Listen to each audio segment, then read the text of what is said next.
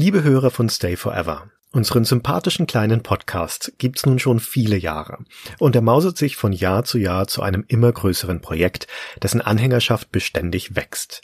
Wie viele Fans Stay Forever hat, hat uns 2017 nicht so deutlich vor Augen geführt wie unsere Tour.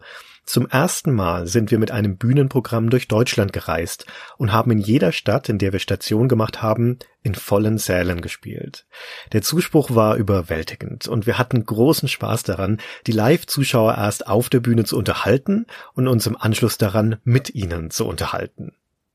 Aber natürlich war es insgesamt nur ein kleiner Bruchteil unserer gesamten Hörerschaft, der live dabei sein konnte, allein schon deshalb, weil die Tour innerhalb von zwei Wochen ausverkauft war. Deshalb veröffentlichen wir hier nun einen Mitschnitt des Live-Programms für alle. Diese Aufnahme stammt von unserem Auftritt in Karlsruhe am 23. September 2017 im Perfect Futur, wo ganz zufälligerweise auch unser Stay Forever Büro beheimatet ist.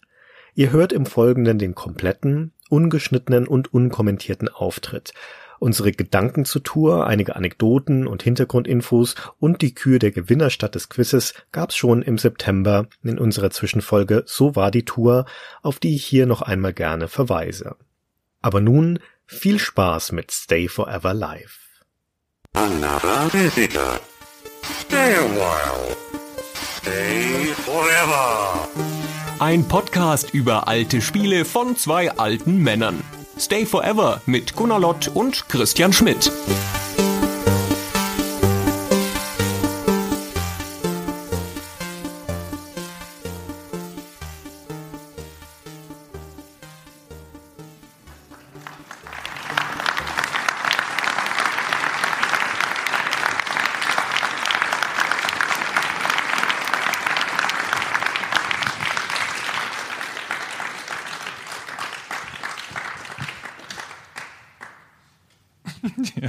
Nachgeklatscht. So. Ist immer so, ach, die hören schon auf. Oh, ja, ich auch. Ah. Also in den anderen Städten war mehr Applaus. Ja, ne? da war mehr Applaus, ja.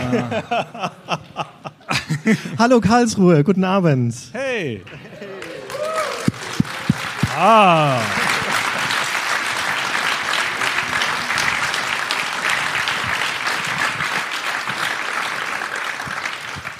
Das sagen wir seit der zweiten Stadt jedes Mal. Und es klappt jedes Mal. Es ist richtig schön, hier in Karlsruhe zu sein. Es ist richtig schön, dass ihr da seid. Das ist ja unser Home-Turf sozusagen. Wir sind ja hier im Hauptquartier von Stay Forever im Perfect Food Tour in Karlsruhe heute Abend. Genau, da ist das, das, das Hauptquartier, das Büro. Jetzt kann man es nicht sehen, ihr müsst nicht alle umdrehen, aber da hinten. Es, ist, es ist spektakulär. Da hinten Es im ist Container richtig schön. B3 ist das Hauptquartier von Stay Forever. Das ist mein, mein, mein täglicher Arbeitsplatz da. Ihr seid also sozusagen an meinem Arbeitsplatz. Ich war auch anfangs überhaupt nicht nervös. Wie ich immer, immer nervös bin vor jedem Auftritt. So. Ich dachte, ich ja wie zur Arbeit gehen. Guckst, bist du hier so. Und dann hinterher habe ich den Text nochmal und dann dachte puh, das ist ja alles lange her. Weiß ich nicht mehr. Naja, bin ich doch nervös. Hm. Egal. Ja, das ist der heute der Abschlusstermin an sich unserer Tour. Wir waren schon in diversen Städten, jetzt der Höhepunkt in Karlsruhe. Wir haben morgen noch eine kleine Matinee, aber das zählt nicht so richtig. Also eigentlich ist heute wirklich der Abschlusstermin. Also der Höhepunkt. Wir sind sehr gespannt auf den Abend mit euch. Genau, so, und wir stehen jetzt hier, so wie wir da stehen. Hm, Schon gut. Ähm, wir stehen jetzt hier, so wie wir da stehen. Ähm, komm auch mal ein bisschen näher, damit man es ein bisschen besser sieht, wenn wir hier so nebeneinander stehen, nicht wahr? Genau. Und ungefähr so standen wir neulich nebeneinander, als wir eine neu, ein neues Intro-Video für unseren YouTube-Channel aufnehmen wollten. So was macht man ja heutzutage, selbst als Podcaster, weißt du, bleibt dir nichts erspart. Ja, also standen wir so nebeneinander und haben dann so ein bisschen in die Kamera geredet und so. Und die Kamera, hinter der Kamera war mein Kollege Daniel. Und ähm, der hat das dann gefilmt und dann ein paar Tage später frage ich ihn, na, was ist denn mit dem Video geworden? Hast du ein bisschen was geschnitten oder so?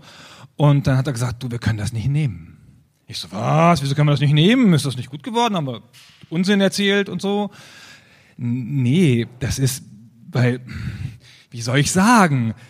So wie du aussiehst. Ich so, was, was, was, wie, ich- wie ich aussehe? Ja, guck mal, du- in dem Video siehst du aus wie so ein Fußballhooligan. Ich so, Wieso? Was? Das ist aber gemein. Und er so, naja, gut, also es liegt auch eigentlich nicht an dir. Es liegt an, dass Christian so offensiv harmlos aussieht, dass jeder neben ihm aussieht wie ein Fußballhooligan. womit ich geschlagen bin. Weißt du, wir stehen dann hier und dann reden wir auf der Bühne und machen unser Ding so und hinterher denken alle, boah, der Christian, der war so nett, ey, dieser Typ, dieser fiese Typ neben ihm. Ja, schwierig. Tut mir leid. Ich hatte, ich hatte neulich auch so ein Erlebnis, das wird nicht besser, Gunnar. Ähm, ich war auf dem Game City Sommertreff in Hamburg. Mm, Die GameStar hatte ihr 20-jähriges Jubiläum dieses Jahr und die machen auch eine Tour. Äh, also in verschiedenen Orten in Deutschland gehen die auch auf die Bühne und sie waren eben in Hamburg auf dem Game City Sommertreff. Da waren der Michael und der Heiko, die haben ihr Abendprogramm gemacht. Ich habe mir das mit angeschaut. Da waren natürlich GameStar-Fans, da waren auch ein paar Stay Forever-Hörer. Mit denen kam ich dann ins Gespräch. Und da war ein schüchterner junger Mann, der kam dann so auch mit dazu, das Gespräch suchend. Und ähm, als dann so eine Gesprächspause war, sagte er so, Christian, man muss schon sagen, also von euch beiden bist du schon der Intellektuellere. Und ich so, yes, yes! Aber auf eine total intellektuelle Art und Weise. Und dann merkte man, sah man so, wie es bei ihm im Kopf zu rattern begann, die Augen so groß wurden und er dachte, jetzt muss ich auch irgendwas Nettes über den Gunnar sagen. Und dann sagte er, ja, aber der Gunnar, der Gunnar, der ist von euch beiden der, und ich so, na, was kommt jetzt? Ja, der Ältere, der Unheimlichere. Dann sagte er, der, der Gunnar, der ist von euch beiden der Vokalere. Was ich übersetzt habe als hat die größere Klappe. Na, und das stimmt definitiv. Ich weiß nicht, wie das zustande kommt. Du erzählst immer so komische Geschichten und dann sind die möglicherweise gar nicht wahr. Na gut, so, jetzt wisst ihr, wer wir sind, ne? Wer weiß denn eigentlich, wer wir sind? Also andersrum, wer hört denn hier regelmäßig diesen Podcast Stay Forever, den wir machen? Oh, das ist immer gut. ist schon immer, immer schön mit so einer Konsensfrage anzufangen, weißt du, so. Ist wie in der Politik, ja. Wer von Ihnen atmet? Ah, da habe ich also große Zustimmung, ja, genau. Und wer von euch ist, hat, ist nur dabei als Anhänger und hat keine Ahnung, was das eigentlich soll heute Abend? Ah, Ja, ja, ja. Sehr ah, gut. guck mal, ja, sehr Ein paar sind schön. immer dabei. Wir werden euch noch konvertieren im Laufe des Abends. Manchmal ist es so ein, ist es so ein klassisches Ding, so, dann sind es nur Frauen. Und ähm, aber schön ist auch, wenn Männer dabei sind, die, die, die nicht wissen, was, was, ich, was wir hier machen und so und was das ist. Und was sind überhaupt diese Games, von denen die immer reden? Ja, ja ist doch schön. Wir gucken mal, ob das. Wir, können, wir fragen euch hinterher mal, wir merken uns das schon und dann fragen wir euch hinterher, euch spezifisch, wie es- wie es gefallen hat. Ja? Ja, äh, bevor wir einsteigen in unseren Abend, unseren bunten Strauß von Themen, müssen wir noch ein paar Sponsoren danken. Bunten Strauß von Themen. Sagst du sonst nicht. Cool. War sie Ein- auch bisher nicht. Aber heute, Kessel, heute machen wir mal ein Kessel Buntes. Ja, schön. Genau, wir müssen den Sponsoren danken. Die, die Tour wurde mit ermöglicht durch verschiedene Sponsoren. Zum Beispiel Pizza Connection. Pizza Connection 3. Das ist ein Spiel von der Firma Assemble aus Wiesbaden. Und die haben sich nicht nehmen lassen, mit ihrem großartigen Spiel diesen Podcast zu sponsern, zu diesem Podcast, Quatsch, diesen Auftritt zu sponsern. ausgezeichnet. Ausgezeichnet. Sehr gut. Gute Firma, gutes Spiel. Ich würde auch sagen, das ist möglicherweise das beste Pizza Connection Spiel, das wir noch nicht kennen, weil es noch gar nicht draußen ist. Aber es wird auf jeden Fall das beste Pizza Connection Spiel, das wir kennen. möglicherweise sogar das beste Pizzaspiel. Ah, da bin ich mir nicht so sicher. Ah, da gibt es viele von. Ja, ja, genau. Und ähm, wir haben noch mehr Sponsoren. Ähm, ist hier, wir haben so einen Dauersponsor ähm, bei Patreon, der Digital Mindsoft. Ja, haha, Hey, guten Tag. hallo. Leute hier, jawohl. Super, vielen Dank. Und dann möchten wir der Stadt Karlsruhe danken, dass wir hier sein dürfen, in, in diesem wunderbaren Gebäude.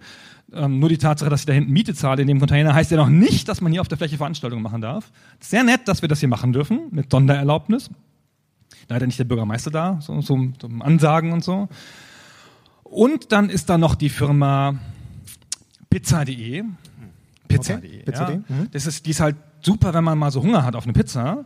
Und dann will man die bestellen, denkt sich, ah, wo kriegt man so eine Pizza her? So, gibt's ja auch nicht überall, ja, kriegt man ja heutzutage fast nirgendwo. Und dann geht man ins Internet zu pizza.de, dann bestellt man die da. Ausgezeichnet. Und genau das machen wir heute auch. Wir bestellen heute fünf Pizzen für euch. Wer hätte denn Lust, im Laufe des Abends eine Pizza zu essen? Oh, hey, ja. okay, Ja, okay. fünf. Wow. Guck mal an, ihr. in Frankfurt hat sich keiner gemeldet. So nicht einer. Oh, Pizza, nee. Ja, nee, nee, Pizza nee. halt. Und nachher ist sie vergiftet. Und was ist das? Und hier in Karlsruhe, in, in, in Nerd City Central, ah, Pizza! Das esse ich auch, auch immer sonst zu Hause. Also ist man sich nicht zu fein, auch mal eine Pizza zu essen, ne? Studentenstadt und so, alles klar. Also wir bestellen fünf. Ihr merkt euch mal, wer, Achso, nein, vier, sagt unser Praktikant, signalisiert gerade verzweifelt, dass er heute fünf bestellt, aber eine schon selber gegessen Also die hat. ein, ah. Na gut, dann halt vier. Wer war das nochmal eben? Hm, hm, hm. Oh, ja. Ich glaube, wir müssen ein bisschen aufteilen.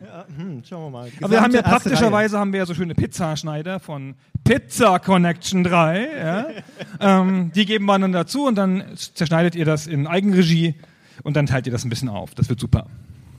Sehr gut. So. Kommt im Laufe des Abends und dann, ja, wem geben wir es jetzt? Entscheiden wir dann oder wie? Ja. Entscheiden wir, dann, wir müssen das aufteilen dann. Die sollen sich irgendwo hinsetzen und dann sich das ein bisschen aufteilen. Weil du gerade sagtest, bestes Pizzaspiel. Ähm, also wir sind ja ein historischer Podcast und es gibt auch historisch gesehen einige Spiele, die Pizzas thematisieren. Und mein liebstes Spiel mit Pizzas, also mein liebstes Spiel mit Pizzas ist Pizza Connection 3. Aber mein liebstes historisches Spiel mit Pizzas ist ein Spiel, das heißt Avoid the Noid. Kennt das zufällig jemand hier im Publikum? Ah, Wow, okay, sehr gut. Die Quote ist hier besser als Das in sagt allen ihr, das anderen hat- Städten. sensationell. In anderen Städten, ja, nix. Blank waren sie da. Ausgezeichnet. Das ist ein, ein Spiel aus den 80ern von 1986 von. Hast du dich gemeldet eben, oder? Genau, aber cool war, dass der Nachbar dann gefragt hat, wirklich? Du? Du? Du kennst doch sonst keine Spiele. Was mit dir? Sehr, Sehr gut. Kennen Sie mit Pizzas aus. Auf jeden Fall, also ein Spiel aus den 80er Jahren von der Firma Domino's, ein Werbespiel für die Firma Domino's. Die hatten damals nämlich so Fernsehspots mit kleinen Figuren, den Noids. Und in diesem Spiel spielt man einen Pizzaboten, der in 30 Minuten eine Pizza ausliefern muss in einem Bürogebäude. Und läuft dann also so die Gänge entlang und da wird er von diesen Noids quasi dran gehindert und die, ähm, die zertrampeln dann die Pizza, wenn sie einen erwischen, oder sie sprengen die Pizza mit Raketenwerfern. Und dann gibt es so Münztelefone, wenn man vorbeiläuft, dann klingeln die und wenn man dann rangeht und es ist ein falsches Telefon, dann ist am anderen Ende ein Neut und er kichert und dann sprengt er das in die Luft, das ganze Ding. Jetzt, wenn ich so Was drüber nachdenke, wo ist da der Werbeeffekt eigentlich bei dem Spiel, wenn ich so drüber nachdenke? Aber gut, das ist jedenfalls mein Lieblingsspiel mit Pizza. Hat sich aber trotzdem durchgesetzt, die Firma Domino's. Ja, Auch schon. die Pizzen heute sind von der Firma Domino's nur bestellt über das überlegene System von Pizza.de. Verstehe. Das geht? Ja, das geht. Wieder- Hättest du nicht gedacht? Wieder was gelernt. Ne? Okay, ja, sehr Ja, gut. aber das geht. In Karlsruhe geht das. Ja, okay. So. Also steigen wir mal ein in unseren Abend. Also mh, es wird heute ein eher buntes Sammelsurium von Anekdoten werden. Wenn es überhaupt eine Art von roten Faden gibt für diesen Abend, dann ist es das Thema, wie schwer wir es hatten als Spieler. Damals. Wir hatten es ja so schwer. Wir hatten es. Das kann man sich heute ja nicht Wir mehr hatten so vorstellen. schwer, ja. Die verwöhnte Man sagt nur. Auto Ah, Exebat, ja? Ja, Config Sys und sowas. Ja, Speichermanagement. Also das wird ein bisschen das Thema sein, aber wir, wir behalten uns vor, da ein bisschen links und rechts abzuweichen während, währenddessen. Naja, wo steigen wir jetzt ein in das Thema? Ist immer gut, wenn wir mit Spielen anfangen. Sehr gut, okay, Spiele. Du Ähm, hast ja zum Beispiel Spiele. ich habe ja, ich habe Spiele. Ich habe äh, ich habe ja das Wissen, die ein der ein oder andere Hörer von Stay Forever wird das wissen. Ich sammle Spiele. Ich habe zu Hause relativ viele Spiele. Äh, es sind 6000 Stück gerade, also PC-Spiele. Wer von euch beim Steam Summer Sale teilgenommen hat, der lacht da nur drüber, ne? Ähm, aber die sind, also die sind, wenn ich sage zu Hause, dann meine ich das Haus meiner Mutter. Ja, die sind nicht bei mir und verteilen sich da also über alle Räume des, Häuses, äh, des Hauses. Unter anderem, es hat angefangen im Arbeitszimmer. Wenn man reinkommt in das Haus, wenn Besucher reinkommen in das Haus und dann quasi da in der Diele stehen, dann ist da eine offene Tür ins Arbeitszimmer und manchmal werfen sie da einen Blick rein und sehen dann, da ist alles voll, die ganzen Wände mit Regalen voll mit Spielen. Und dann schauen sie da rein und staunen und sagen, wow, du hast aber viele Spiele. Und wenn ich da daneben stehe und das mitbekomme, dann lache ich nur und sage, ihr Narren, das ist nur die Spitze des Eisbergs. Und dann fragen sie ja, wo ist der Rest deiner Spiele? Und dann sage ich, überall. Weil sie nämlich wirklich überall in diesem ganzen Haus sind. Das ist so, wenn ich sammle jetzt seit fast 20 Jahren die Spiele und das ist wie beim Zauberlehrling, ne, wenn man damit anfängt, das werden immer mehr und immer mehr und dann muss man sie irgendwo unterbringen und irgendwann kommt im Laufe dieser Sammlerkarriere der Punkt, wo man anfängt, Dinge auszuräumen. Du räumst deine Regale aus, du schmeißt deine alten Schulhefte weg, Bücher etc. Und dann kommt der Punkt, wo du deinen Kleiderschrank öffnest und davor stehst und denkst, brauche ich wirklich so viele Klamotten? Du die raus, tust Spiele rein, dann kommt irgendwann später der Punkt, wo du den Kleiderschrank deiner Mutter öffnest. Davor stehst und dich fragst, braucht sie wirklich so viele Klamotten? Aber ich bin meiner Mutter extrem dankbar für ihre Geduld und für ihre Toleranz dafür, dass ich ihr Haus vollstopfe mit Spielen. Und sie ist da auch im Laufe der Jahre durch die klassischen fünf Traumaphasen gegangen. Ja, also das beginnt mit der Verweigerung. Ah, das ist nur so eine Phase von meinem Jungen. Na, das geht wieder vorbei mit dem Sammeln. Das geht über in die Phase der, des Ärgers. Es sind schon wieder Spiele gekommen. Wenn jetzt noch ein einziges Spiel kommt, dann schmeiße ich sie alle raus.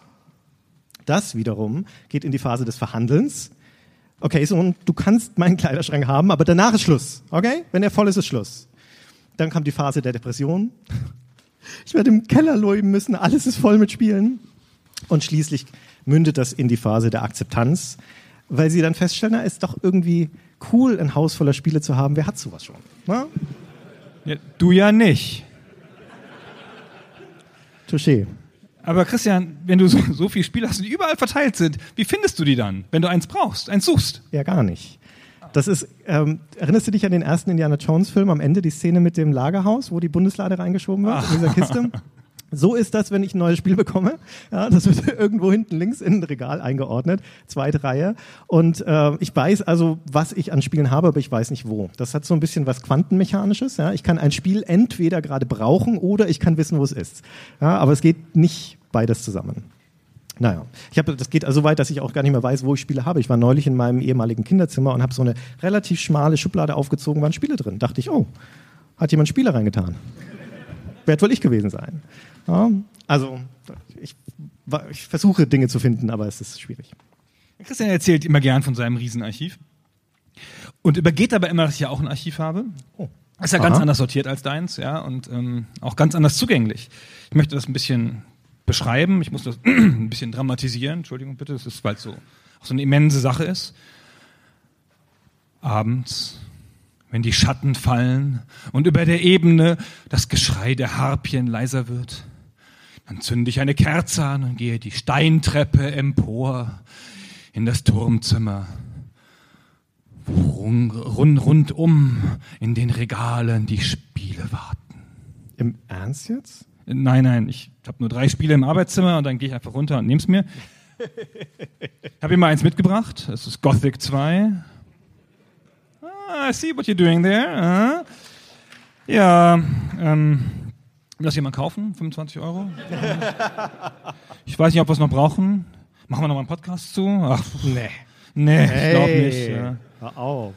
Ja, naja, Mai. Mal gucken. Schmeiß weg. Ja, schmeiß weg. Das, das stimmt übrigens gar nicht, was du erzählt hast mit den drei Spielen. Ich war ja schon bei dir zu Hause und ich kenne dein Arbeitszimmer und ich weiß, war überrascht, dass du vergleichsweise viele Spiele hast. Du bist ja eher so ein Declutterer, also ein Weggeber, ne? erzählst du ja immer wieder gern. Deswegen hat es mich verblüfft zu sehen, dass du ne, so zwei Dutzend Spiele oder sowas zu Hause stehen hast. Auch gute Sachen, die ganzen Legend Adventures. Und ich habe heiße Tränen der Verzweiflung geweint, als ich gesehen habe, in welchem Zustand die sind. Meine Tränen haben Rinnen durch den Staub gezogen auf den Spielen. Keiner vernachlässigt seine Spiele so wie Gunnar. Ich hänge nicht so an diesen Sachen. Und ich weiß, dass es Christian körperliche Schmerzen bereitet, wenn ich so ein Spiel zum Beispiel auf den Boden werfe. Und ähm, manchmal, weißt du, wisst ihr, da, da rufe ich ihn an ja, und sage, Christian, hör mal. Ja gut, ist Gothic, ne? Das ist ja nur Gothic, Gott sei Dank. Wenn wir das mit einem richtigen Spiel gemacht hätten, eins, das wir noch brauchen für einen Podcast. Ei, ei, ei. Ich Naja. aber, weil du vorhin sagtest, na, finde ich Spiele im, in meinem Archiv. Ich habe euch ein Spiel aus meinem Archiv mitgebracht. Soll ich es kurz zeigen?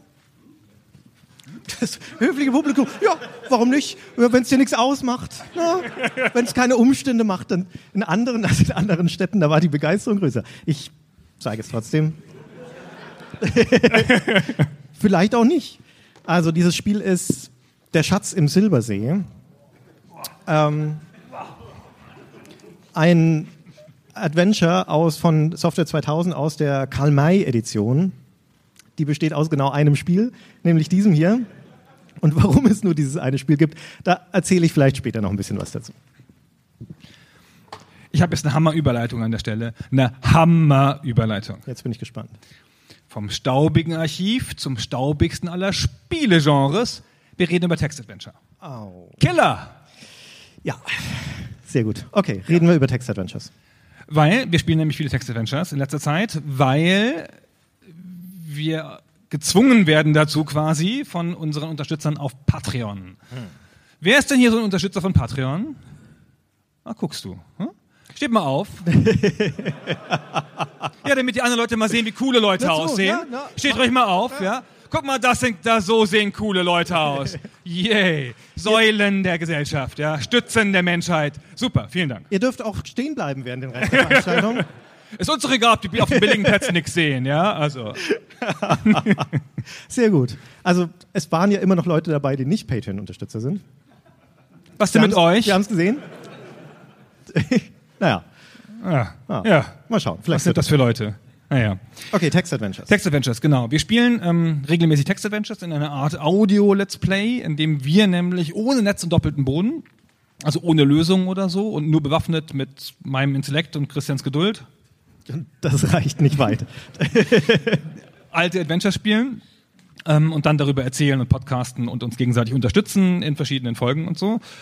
Und man glaubt ja nicht, was man da für Opfer bringen muss. Es ist Wahnsinn. Diese alten Text-Adventures, wir spielen ja eher die obskuren Sachen. Ja, und die sind auch deswegen obskur, weil da Rätsel drin vorkommen, die einen das Hirn absterben lassen, sag ich mal. Können wir eins. Ja, warte, also ich glaube aber, ich wollte auch dazu sagen, dass nämlich diese, dieses Patreon-Ding, gut, dass wir mal euch alle mal in so, in so einem Raum haben hier, die Karlsruher, ja. Das ist ja so ein Sado-Ding, ne, von euch. Das müsst ihr schon zugeben, so, ne. Die, die sollen da mal verzweifeln auf ihren komischen Text-Adventure. Oh, hat er wieder nicht geschafft. Und jetzt muss er weinen. Oh, guck mal. Das sind nämlich so, die sehen uns gern leiden. Neulich hat jemand bei Patreon kommentiert, dass die Folgen, in denen wir verzweifeln, das sind die, die er mehrmals anhört. Ja, so sind die nämlich. Ja, ein. ne? Ne? Ja, ja. So sind die nämlich, die Leute.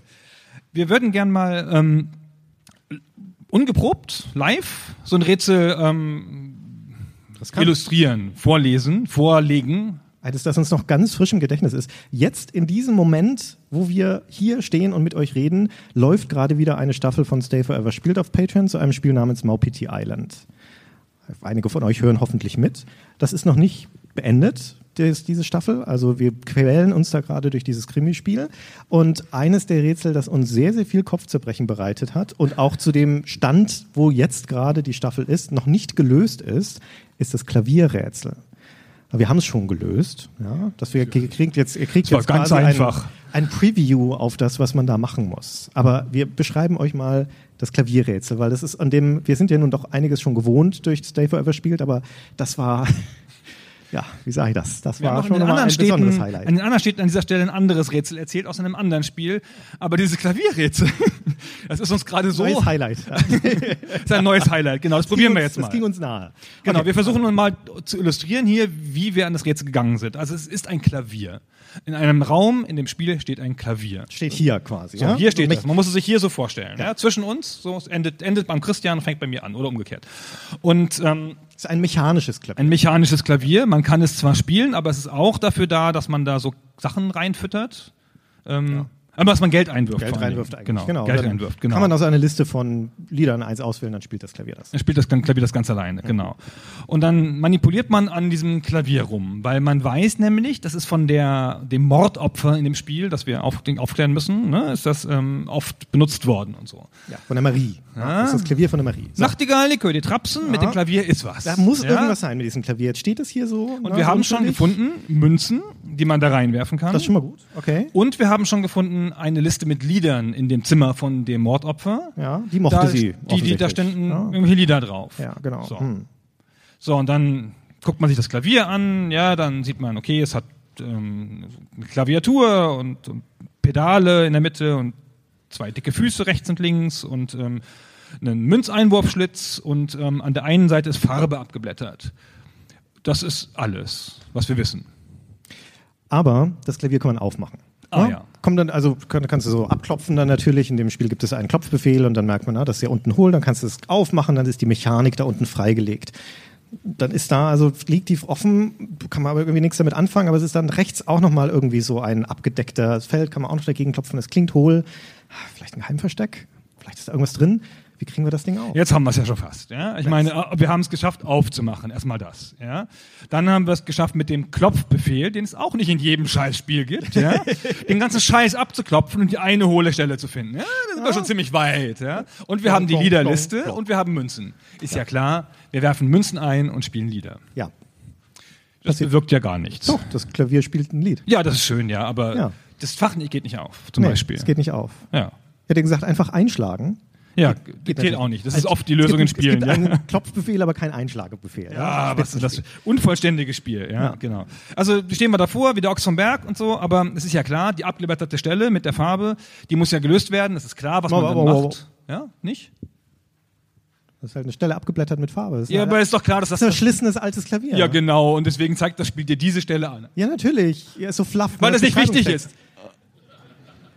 Das beschreibt dir ja auch die doofe Mechanik, die nicht wichtig ist, die Pedale, die nicht wichtig sind, die Füße, die nicht wichtig sind. All, jeden, jeden Scheiß beschreibt es Ja, dir. aber das, das da oben, das ist, das, das, Farbe ist.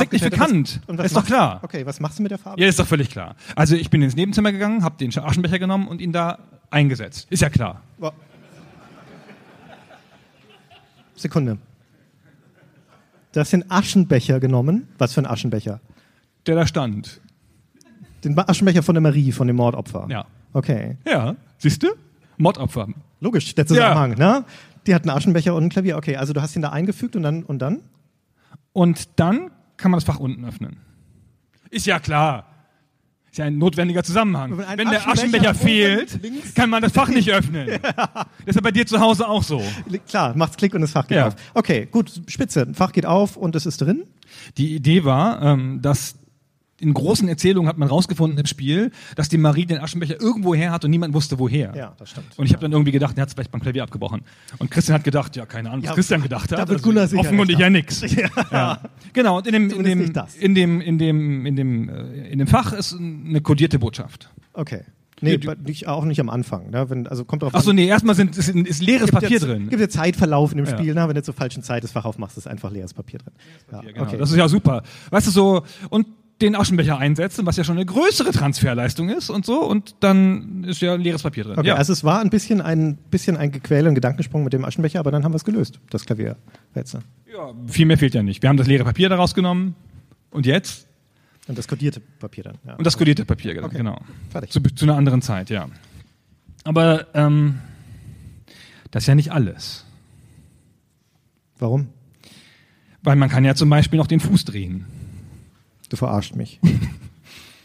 Der Fuß. Den, den Ja. Fuß von dem Klavier. Ja, der, der rechte Fuß sah für mich, ich weiß immer nicht, was der Christian hat. Der Christian hat so, so, so eine, der, der nimmt so Sachen nicht wahr in der Welt. Ja, da ist der Fuß hat, in, der war in der Grafik ein Pixel höher. Quatsch. Doch, das sieht Du so aus. mich, Gunnar. Der Scheißfuß auf der rechten Seite sieht Ja. nicht anders aus als der auf der linken. Ich kann jetzt mit dem Beschauen-Befehl anklicken, sagt nur Spiel nichts zu dem Nee, das sagt es nicht, das Ich kann ihn nicht, ich kann ihn nicht Er benutzen. sieht nur in der ich kann ihn nicht anheben. Ich kann, ich kann nicht Aber du kannst ihn klopfen, Ich kann drehen. nichts. Ja, warum? Wie, Ja, was wieso? willst du denn sonst mit dem, mit dem Fuß machen? Wieso soll ich, wie kommst du denn auf die Idee, den Fuß zu drehen? Wenn man Füße dreht. So ein Schmarrn. Oh, Christian. Okay, also den, man kann den Fuß drehen und dann? Ja, dann passiert, dann passiert ein Klickern in der Mechanik, aber sonst auch nichts. Super. Erstmal. Es gibt viel gewonnen. Ja. Dankeschön. Aber es könnte ja was bedeuten.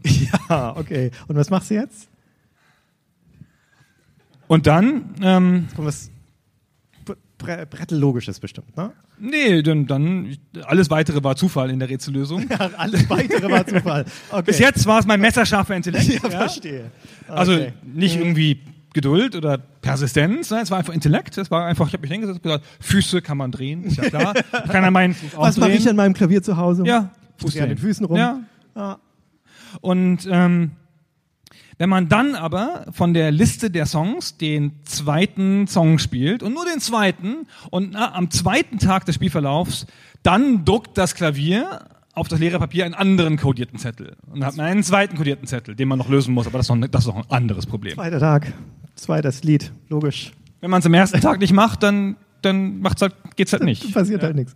Okay, noch einen zweiten kodierten Zettel. Okay, gut, verstehe. Das, haben wir es jetzt gelöst? Ja, ich glaube. Hast du noch was? Äh, nee, das reicht. Genau.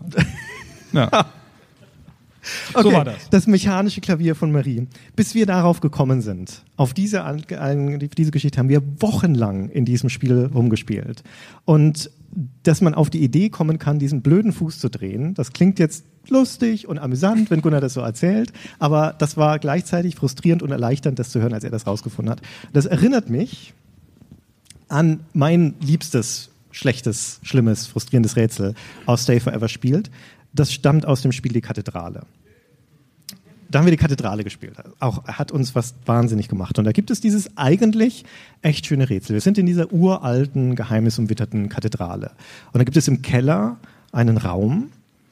Und in diesem Raum kann man eine Geheimtür öffnen, indem man oben in der Haupthalle der Kathedrale am Weihwasserbecken einen Mechanismus auslöst. Ja, öffnet sich eine Geheimtür, man betritt einen dunklen Raum, hat seine Ölfunzel dabei, die die Wände anleuchtet, alles voll mit Hieroglyphen und ähm, hat eine Begleiterin dabei, die Dani.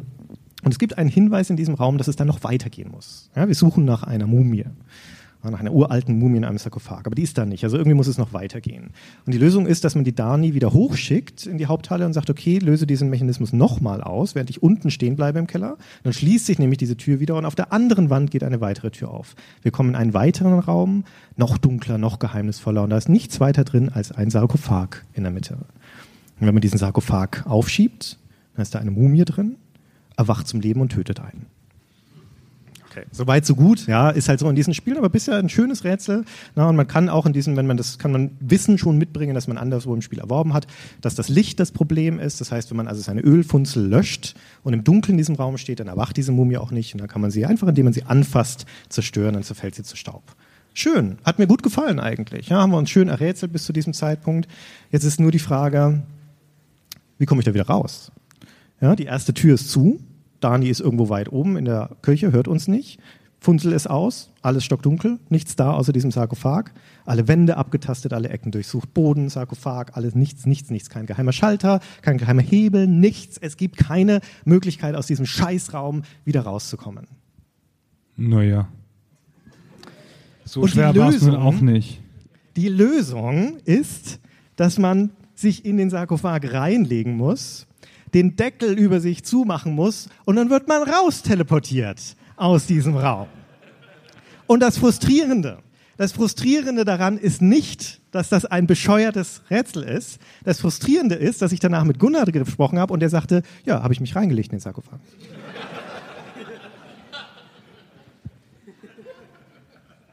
Weiß nicht, wie es bei dir im Schlafzimmer aussieht. Nicht so. Ja, Fand das logisch. klar. Es gab keinen Weg woanders hin, gehe ich in den Sarkophag. Ja, klar.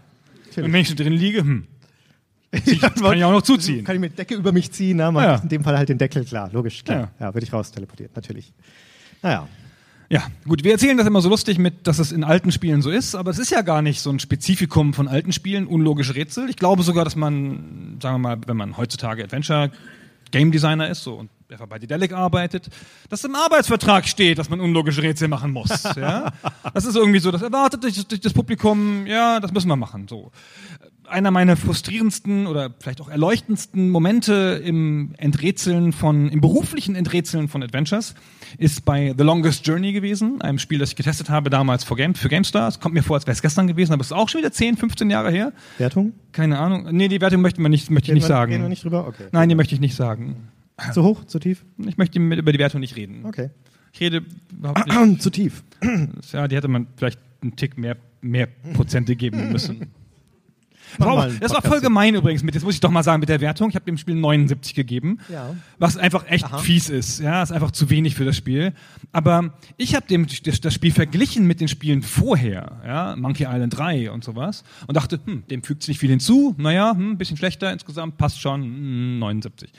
Und da wer hätte denn ahnen können, dass das das Ende war und dass danach einfach 15 Jahre keine logischen Adventures mehr kommen, ja, und es dann plötzlich so aussieht wie 9, 79, aber es gab doch seitdem kein besseres. Ja, das ist doch nicht meine Schuld, ja. Ah, Ich, naja. Hm. bin, ich bin übrigens sicher, dass es bei, bei Spieletestern, Spielejournalisten, die lange genug dabei sind, die Spiele testen, so eine Normalverteilungskurve mit den Wertungen gibt, die sie gegeben haben und die Spitze ist bei 79. Und warum ist sie bei 79? Weil es der häufigst gehörte Satz auch bei unserer Redaktion ist, ja, eine 80 ist es nicht. Wir nannten das immer die feige Wertung. ja, Gerade keine 80 geben, okay. Ja. Nee, das, da war gar nicht das Thema. Also, ähm, ich spiele also Longest Journey beruflich. Und da ist diese Szene, wo ich einen Schlüssel finden muss. Und ähm, ich sehe diesen Schlüssel, der liegt in einer U-Bahn-Linie. Also ist eine U-Bahn-Linie. Ich, hier- ich bin hier, das ist der Rand der, der, der U-Bahn, der Bahnsteig. Ne? Die U-Bahn fährt hier unten vorbei sozusagen. Und da sind die Schienen, da wo dein Fuß ist ungefähr, da sind die Schienen. Und ähm, da liegt ein Schlüssel. So, und den muss ich jetzt irgendwie kriegen da hinten. Aber ich kann da ja nicht so hin. Und die Schienen sind elektrifiziert. Also ist schwierig so.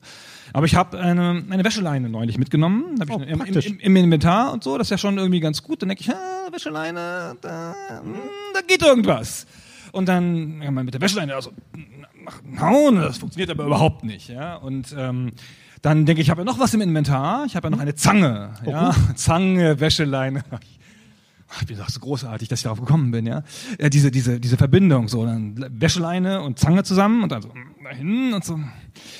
Es geht nicht. Ich krieg's da nicht raus mit der Wäscheleine und der Zange. Ja, ich krieg damit, also es ist offenkundig, es ist eine Wäscheleine und eine Zange zusammen, äh, eine Zange, eine, eine Zange zusammen keine Angel. Ähm, Keine Zange. kein, eine Zange und eine Wäscheleine ist zusammen keine Angel. Genau. Eine Zange. es ist eine, eine, eine, eine, habe ich Zange gesagt? Nein, vergiss es. Nein, red Ja, okay. Also offenkundig ist das nicht die Lösung und ich muss das irgendwie anders herauskriegen. Aber es ist ja klar, was man tun muss. Ja, jeder erfahrene ähm, Sa Sarkophag-Teleportierer weiß natürlich, dass die letzte Zutat, die zu einer Angel noch fehlt, eine Gummiente ist. Ich nehme also die Gummiente, verbinde die mit der Zange und der Wäscheleine und zack eine Angel und ich habe den Schlüssel. Da war ich sehr stolz. Zu Recht. Und die Leute um mich rum sagen, wo hast du nochmal die Gummiente her? Wieso hast du überhaupt eine Gummiente dabei? Und die Gummiente ist eine ganz andere Geschichte, weil nämlich, nämlich eine Stunde vorher im Spiel gehe ich durch ein Hotel und wie immer, wenn ich durch Hotels gehe, gehe ich am Brotkorb vorbei und nehme was mit. Ist ja klar, macht ihr auch so alle, ne? Und ähm, habe also Brot in der Tasche und dann sehe ich da in einem Teich in der Innenstadt eine Gummiente, die ist da so ein bisschen am Rand, so festgeklemmt, so. Kann da nicht wegschwimmen. Ja. Und ich denke, naja, bin ja hier aus- Baden, ne? Na, die ist noch gut. Die, die kann man doch noch nehmen. Wieso sollte eine so perfekt normale Gummiente, warum sollte die da verkommen, wenn man die noch einsetzen kann, zum Beispiel zum, was weiß ich, was man mit Gummienten macht. Und ähm, versucht, diese Gummiente zu kriegen, aber ich hatte ja noch nicht mal eine Angel. Ähm, komm da nicht dran. Oder dann, Zange. Oder eine Zange. Du willst doch irgendwas. ähm, und dann habe ich alles Mögliche versucht, um diese, diese, diese Ente da loszueisen, ja, und das ging nicht. Aber auch da ist es ja klar, ja. Ich nehme das Brot und klicke es auf die Gummiente und dann kommt die Möwe, die von oben gewartet hat Klar. und äh, will das Brot haben, dann stößt sie in die Ente, die Ente platzt und Flotte schwimmt dann so weg, jetzt plötzlich kann sie schwimmen, jetzt wo sie geplatzt ist, na toll, ja, dann schwimmt sie ins nächste Bild, dann kann man sie finden. Oh, Ja, so war das. okay, sehr gut. 79, ne? 79, ja, Verstehe. eigentlich, eigentlich reicht's doch. Ich verstehe, ja. Eigentlich reicht's doch. Sehr schön. Aber wir können unsere Gespräche über die schlimmsten oder die schwierigsten Adventure-Rätsel nicht beenden, ohne das legendär schwierigste Rätsel aus einem Adventure noch kurz zu beschreiben. Und zwar das berühmt-berüchtigte Babelfisch-Rätsel aus Hitchhiker's Guide to the Das Galaxy. hier ist immer die Stelle, wo die Leute, die bloß mitgekommen sind, schon die ganze Zeit auf die Uhr gucken und sagen, können wir bald nach Hause gehen? Aber ist auch die Stelle, wo einige im Publikum wissend nicken. Der Herr da hinten zum Beispiel. Ah ja, Babelfisch, klar. Hm. Locker. Gelöst. Habe mich reingelegt.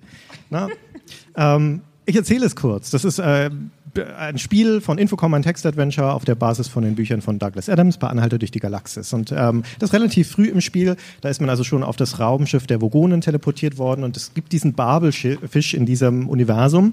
Ähm, das ist ein Fisch, den steckt man sich ins Ohr. Und dann versteht man alle Sprachen im ganzen Universum. Also eine sehr praktische Sache, möchte man gerne haben. Und zufälligerweise ist in dem Raum, in dem man gelandet ist, ist ein Automat an der Wand. Und da sind Babelfische drin. Und da gibt es einen Knopf dran und dann kann man draufdrücken, dann kommt ein Babelfisch raus.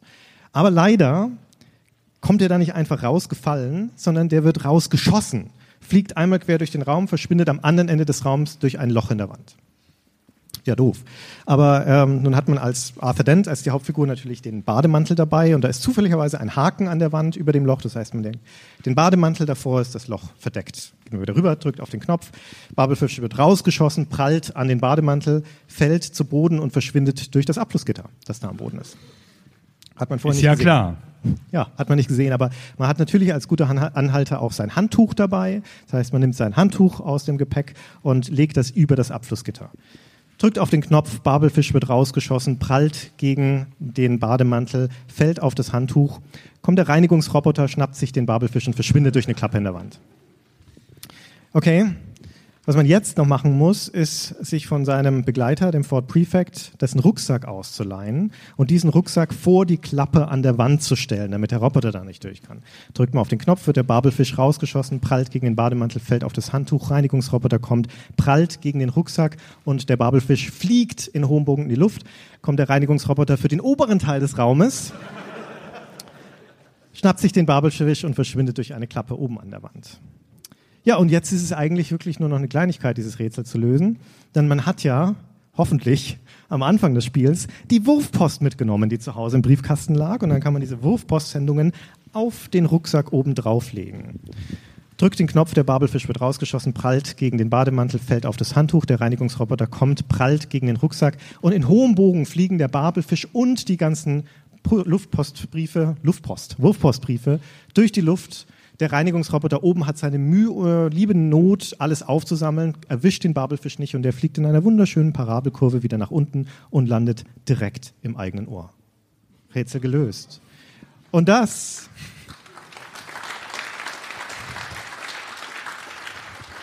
Dankeschön. Ich habe mir das nicht ausgedacht.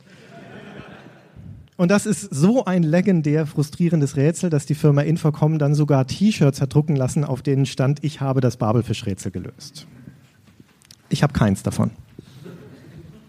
Ich habe ein T-Shirt, wo drauf steht zertifizierter Sarkophag-Teleportierer, aber es ist in der Wäsche. Na klar.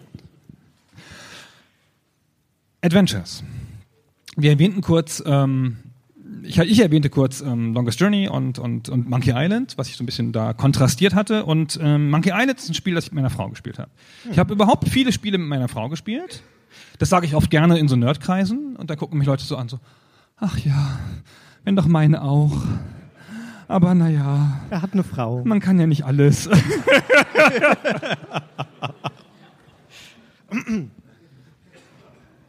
Das wäre eine fiese Addition zu meiner Geschichte. Das hast, hast du sonst nicht gesagt.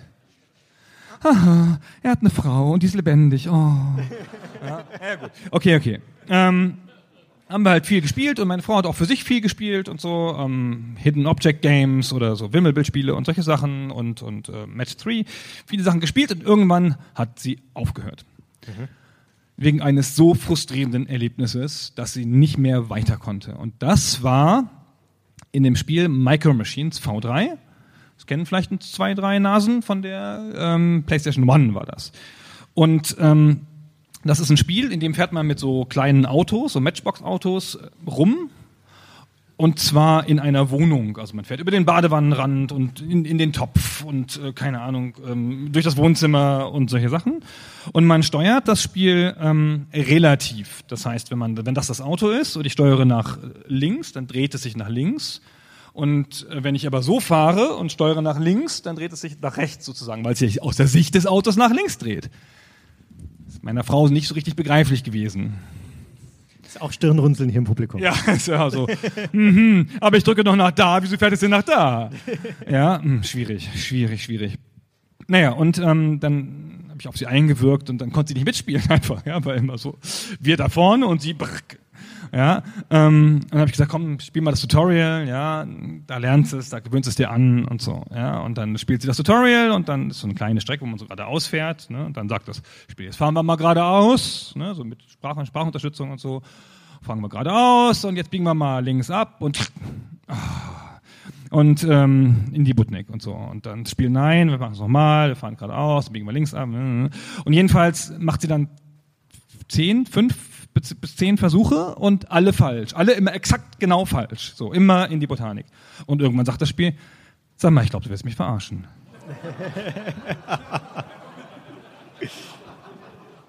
Meine Frau so, was? Hast du gehört, was das Spiel zu mir gesagt hat? Und ich habe noch nie jemanden getroffen auf der Welt, der dieses Easter Egg auch gefunden hat, der diese Funktion, die diese gehässigen Programmierer offenkundig einprogrammiert haben, um Leute, die das Spiel verarschen wollen, zu bestrafen. Ja, du Idiot, hör auf das Tutorial kaputt zu machen, ja. Der einzige Mensch, den es jemals richtig erwischt hat, der es ernsthaft versucht hatte, war meine Frau. Respekt. Und dann hat sie aufgehört zu spielen. Verständlich. Hatte keine Lust mehr. Naja, ist Ja, ja, immerhin klar. hat sie gespielt. Ne? Meine Frau lebt auch.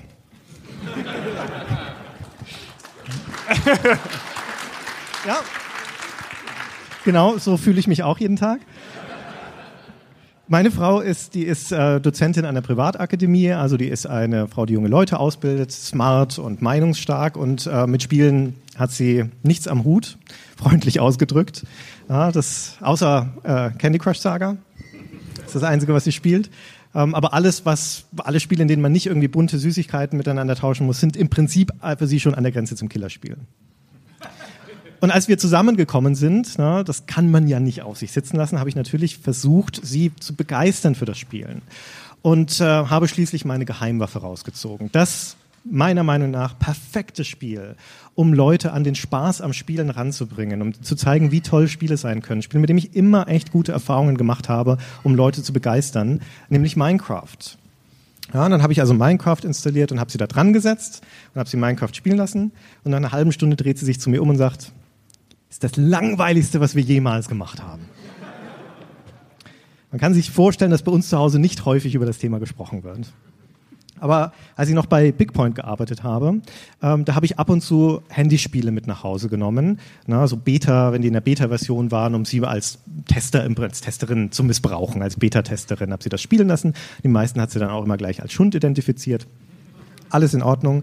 Und ähm, da eines Tages habe ich ein Spiel mit nach Hause gebracht von einer Konkurrenzfirma. Äh, das Spiel heißt Fischdom. Ähm, ist also auch im Prinzip sowas wie Candy Crush Saga, nur halt mit Fischen. Für meine Frau ist es bis heute das Spiel mit den Fischis. Und ähm, habe ich das gezeigt und sie so, ha, auch Fische, ach süß. Und dann hat sie das eine Weile lang gespielt und dann festgestellt, okay, ach Gott, Leben sind weg, ich kann nicht weiterspielen. Ja, und irgendwie kenne ich die Mechanik schon aus Candy Crush, ist ja immer das Gleiche. Ah, langweilig, kannst, kannst du wieder löschen. Ah, kannst wieder löschen. Okay, wieder runtergeschmissen. Und dann vergehen zwei Wochen und dann sagt sie irgendwann im Gespräch so beiläufig, so, übrigens, hab das Spiel mit den Fischis wieder installiert, bin in Level 80. Und sie hat es religiös gespielt, dieses Spiel. Und die eigentliche Lektion für Leute da draußen, die vielleicht solche Spiele herstellen, ist der Grund, warum sie es dann aufgehört hat zu spielen, warum sie es wieder gelöscht hat. Und zwar, weil das Spiel regelmäßig, also alle 14 Tage immer ein Update haben wollte, wo man es nochmal runterladen musste, die neueste Version. Und es ist ganz schön schwierig, wenn man keinen Speicherplatz auf dem Handy hat, weil alles voll mit WhatsApp-Bildern ist. Ja, und dann musste sie alles wieder löschen, um dieses Spiel installieren zu können oder updaten zu können. Irgendwann war, hat sie die Schnauze voll gehabt und hat es gelöscht. Jetzt ist alles nur noch voll mit WhatsApp-Bildern. Aber Level 80 ist einigermaßen beeindruckend. So. Ja, und das ist, Zeit. das ist ein Zug, den meine Frau auch hat bei, bei Spielen, dass sie diese schiere, unfassbare Persistenz hat, Sachen immer und immer wieder zu machen. Also Grind-Aufgaben, ja, schrecken sie nicht. Ja, das ist völlig normal. Also ich immer so, oh Gott, ich muss zwei Minuten dasselbe nochmal machen. Ich ertrage das nicht, ich breche den Auftrag ab. Ja, und äh, meine Frau so, oh warte, ich mach das. Ne? So. Und ähm, die konnte dann auch mal irgendwie, ähm, was hat sie immer gespielt? Zuma auf der Xbox. Dieses auch so ein, so ein, so ein ähm, Ballonshooter. Shooter. Ja, genau. Hab, hat sie einmal sechs Stunden am Stück gespielt. Ist mir unbegreiflich. Und aber ja, nicht sechs Stunden am Stück, wie du dir das vorstellst, sondern den Level 11, den Anfang von Level 11, sechs Stunden, sechs, sechs Stunden nochmal, ohne in Level 12 zu kommen. So, ich hab, äh, ja, ist doch gut, ist doch egal, ob ich Level 10 oder 12 oder 14 spiele, ist doch egal, ist immer gleich. Ja, das genau! Ah. Naja, und ähm, ich wollte mal mit ihr Spy Fox spielen. Oh. Das ist ein wunderschönes Spiel. Spiel. Das ist von, von Ron Gilbert, ein, ein Adventure. Der hat ja nach seiner Zeit bei Lucasfilm ähm, Kinder-Adventures gemacht. Ganz tolle Adventures. Also funktionieren genau wie richtige Adventures, nur wenn man irgendwo hinklickt, gibt es noch eine coole Animation dazu. Also alles perfekt. Eigentlich besser als Monkey Island. Und ähm, Spy Fox ist ein Agent, und der, also ein Fuchs und ein Agent, ne, der muss halt ähm, so Verbrecher fangen und so Aufgaben lösen. Und der hat natürlich eine Agentenuhr, damit die kleinen Jungs auch was zum Freuen haben. Ja, also ich so, ah, eine Agentenuhr, cool. Und auf der Agentenuhr kann man alles Mögliche machen, speichern und Inventar und solche Sachen. Und ähm, es ist aber auch ein Minispiel auf der Agentenuhr, nämlich so, so eine kleine Rakete, die von unten durchfliegt und puff, puff, puff, da irgendwelche Sachen abschießt, die einem entgegenkommen. Und dann haben wir das gespielt, die erste, im ersten, ganz am Anfang, so die ersten fünf Minuten und so, und haben da schon das erste Rätsel gesehen und gelöst und so. Und dann hat meine Frau diese Uhr entdeckt und dann hat sie halt vier Stunden diese Uhr gespielt. Ich so, komm, oh Schatz, lass uns doch mal weiter, da warten doch noch andere Räume. Und sie so, ja, gleich, gleich. Hm, hm, hm. Ja, Hat sie es durchgespielt? es geht ja nicht durchzuspielen, das ist ja endlos. Auch noch, ja. Und dann haben wir es halt gelassen. Ja, dann Okay. keine Adventures mehr. Naja, und dann kam noch Monkey, äh, Micro Machines und dann war eh alles aus. Das Spy Fox, übrigens, das ist wirklich ein tolles Spiel. Das haben mein Bruder und ich haben das mit unserem kleinen Cousin gespielt. Also als er noch minderjährig war, also so keine Ahnung acht, neun oder sowas war, haben wir das sehr gerne mit ihm gespielt, bis er GTA San Andreas entdeckt hat. Mit neun. Nee, da war er dann elf oder sowas. Ne? Also, aber immer noch deutlich, okay. deutlich unter der Altersgrenze des Spiels. Und dann haben mein Bruder und ich haben mit ihm eine Vereinbarung getroffen. Wir haben gesagt, okay, Moritz, du darfst das Spiel spielen, aber nur Auto fahren. Okay? Und das haben wir auch äh, eiskalt durchgezogen. Wir haben das dann überwacht. Also er durfte das bei uns spielen, das Spiel, aber es saß immer entweder mein Bruder oder ich daneben oder wir beide haben aufgepasst, dass er nichts anderes macht außer Autofahren. Und ich bin echt gottfroh, dass seine Eltern das nicht mitbekommen haben. Ich stelle mir das vor, wie sie quasi vor der Tür zu unserem Spielezimmer stehen, die Hand schon an der Klinke und aus dem Spielezimmer meinen Bruder oder mich rufen hören, Moritz, leg das Messer weg. Leg das Messer weg. Du darfst Autos stehlen, aber du darfst niemanden ermorden. Ja. Eine glückliche Jugend. ja, wir haben das durchgezogen, bis er 18 war. Ja.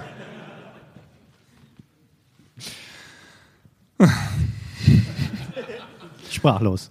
Sprachlos. Ich spiel, ich habe eine Tochter, die ist ähm, neun jetzt und wir spielen relativ viel. Meine Frau hat von Anfang an gesagt, so Videospiele kommen ihr nicht ins Haus, vielleicht später mal. Hart. Ja, habe ich mich einfach nicht dran gehalten. Und dann haben wir, so ganz, ja, haben wir so ganz schleichend angefangen und dann hier mal was und da mal was und dann so, zwischendurch hat sie so Verzweiflungsphasen gehabt. Jetzt spielt das die ganze Zeit nur noch Fruit Ninja oder wie das Ding da heißt, wo man die Früchte unter, und ich so, ja, ja, es geht vorbei. Es ging ja auch vorbei, kam ein anderes Spiel. Siehst du, es ist vorbeigegangen. Ach so, ja. Naja. Jetzt mittlerweile ist sie im richtigen Alter. Jetzt spielen wir relativ viel Minecraft. Und ähm, Minecraft ist ja auch das einfach das universelle Spiel, ja, bestes Spiel der Welt, kann man nichts kann man nichts anderes sagen. Und das Problem für meine Frau so ein bisschen dabei ist, dass Minecraft so ausschließend ist. So, wir sprechen halt diese ganze Zeit den Jargon, ja, und dann Creeving und ähm, Redstone und was sind die Mobs und diese ganzen Sachen. Meine Frau versteht das Vokabular nicht und ist dann immer so ein bisschen sauer.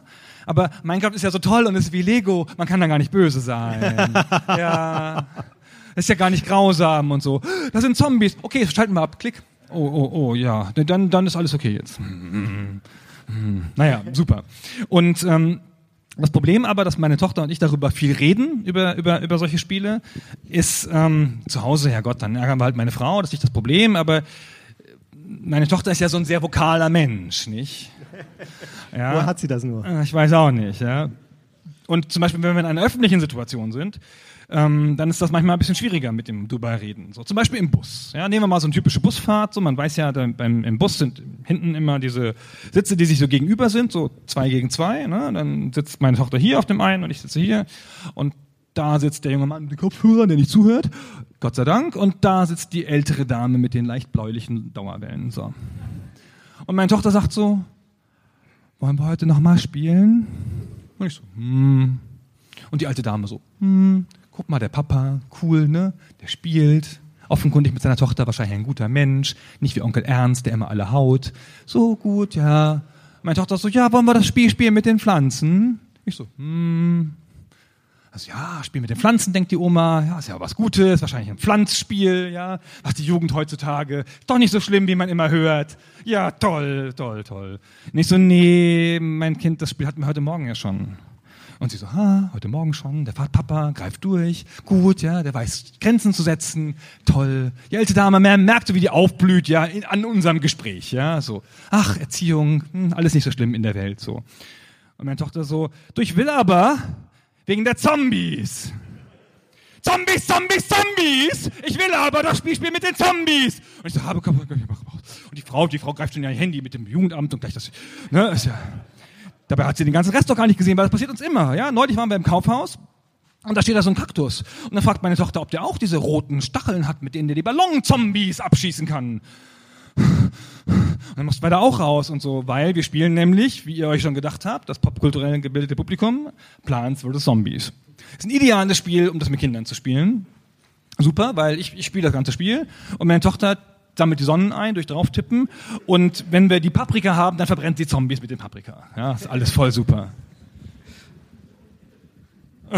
Aber manchmal mühsam, wenn man in der Öffentlichkeit ist. Und ähm, Plants vs. Zombies hat ja noch diese, diese fiese Komponente. Wenn die Zombies durchkommen am Ende, dann gehen sie ja in das Haus und fressen das Hirn von dem Spieler sozusagen. Das habe ich mich nie getraut, ihr zu sagen. Ich habe dann immer gesagt, pass auf, da dürfen die nicht lang, ja, weil wenn die da drin sind, dann machen die da ganz viel Unordnung, ja. Und dann, dann, dann machen die da vielleicht auch Sachen kaputt. Das kennst du ja, wenn die, wenn die Claire rüberkommt, dann macht die auch mal Sachen kaputt, ne. Das ist nicht so gut, wenn die da reinkommen, ja. Es, deswegen ist es wichtig, wenn die dann ganz kurz davor stehen, dass wir sie mit dem Rasenmäher überfahren, ja, ganze. Ja, so. Und, ähm, die fand ich jetzt eine logische Geschichte, ja, habe ich auch ganz gut immer so aufgebaut und so, ist mir dann auf die Füße gefallen, ein bisschen später, als wir zu Gast waren bei ähm, Freunden, bei so einer Grillparty im Vorgarten ähm, und dann sagt sie irgendwann, Papa, ich bin jetzt ein Zombie, ich gehe jetzt da rein und schlag denen alles kaputt. So, Schwierig, Kinder und Spiele und so. Es birgt schon seine Gefahren, ja. Hast du Glück gehabt, dass es bei Freunden passiert ist und nicht irgendwie im öffentlichen Raum oder Restaurant oder keine Ahnung, sowas? Das hat jetzt gar nichts damit zu tun, aber da gibt es auch eine Geschichte. Okay. Ähm, ich gehe mit meiner Tochter essen mittags und ähm, wir bestellen irgendwas, ähm, Flammkuchen oder sowas, was man hier so bestellt. Und ähm, ich bestelle mir eine Cola. Meine Tochter so, was denn das? Schon wieder Alkohol? Du hast doch heute Morgen schon Alkohol getrunken. Ich so, was? Moment, Cola, Cola, kein Alkohol. Hallo, Leute, äh, drumrum, die Leute drumrum, so, mache ich so, schon so Notizen und so grauhaariger Typ, äh, circa 60, mit kleinem Kind, möglicherweise entführt. Ja, ähm, ich so, was, was, wie kommst du jetzt da drauf? Diese Cola, da ist doch kein Alkohol drin. Und heute Morgen ja schon mal gar nicht. Und dann nach langen, einem langen explorativen Gespräch mit dem Kind in aller Öffentlichkeit kriege ich halt raus, dass sie Koffein meint.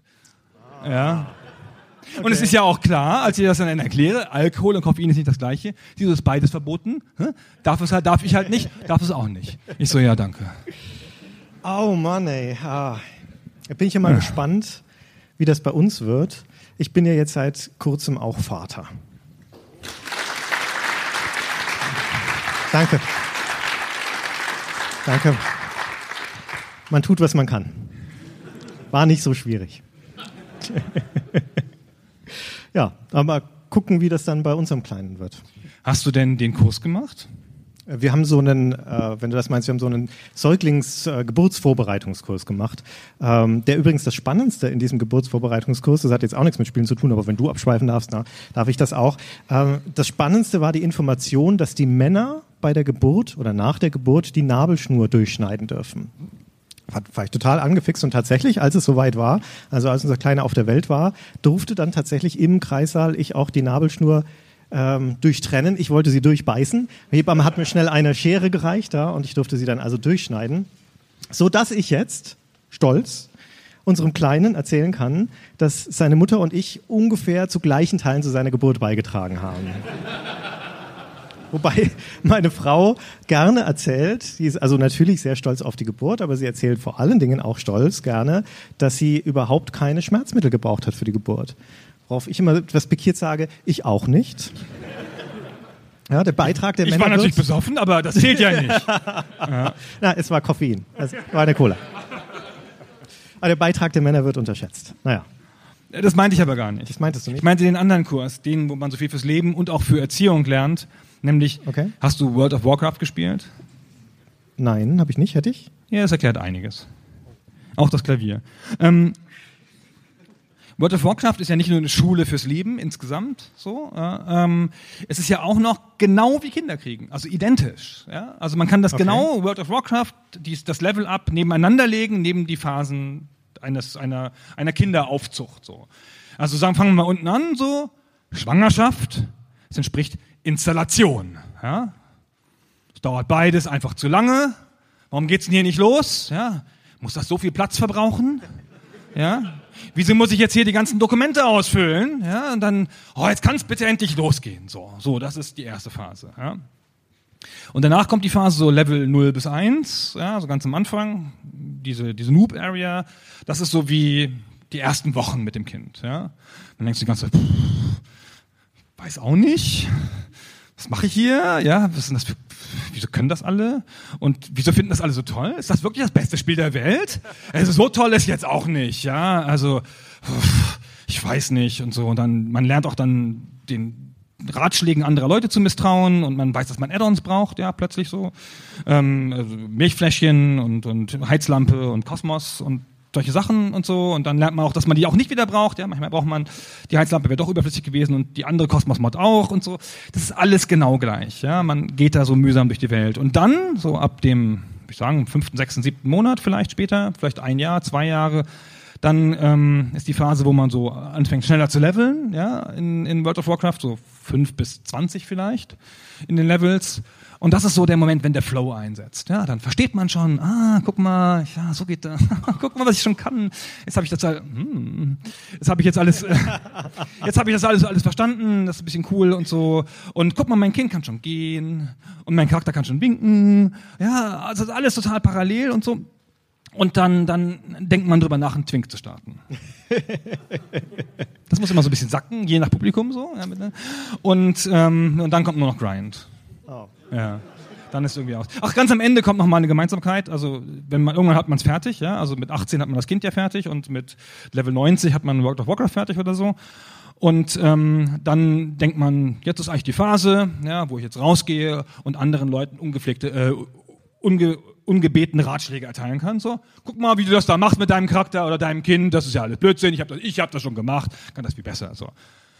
Das Einzige, was man dann noch feststellt, ist, komischerweise, Level, Level, Level, Level 90 ist durch, 18 Jahre ist durch und trotzdem wollen beide noch Geld. Okay. Am besten hat mir der Satz gefallen, mit 18 ist das Kind fertig. Ja. Freue ich mich schon drauf.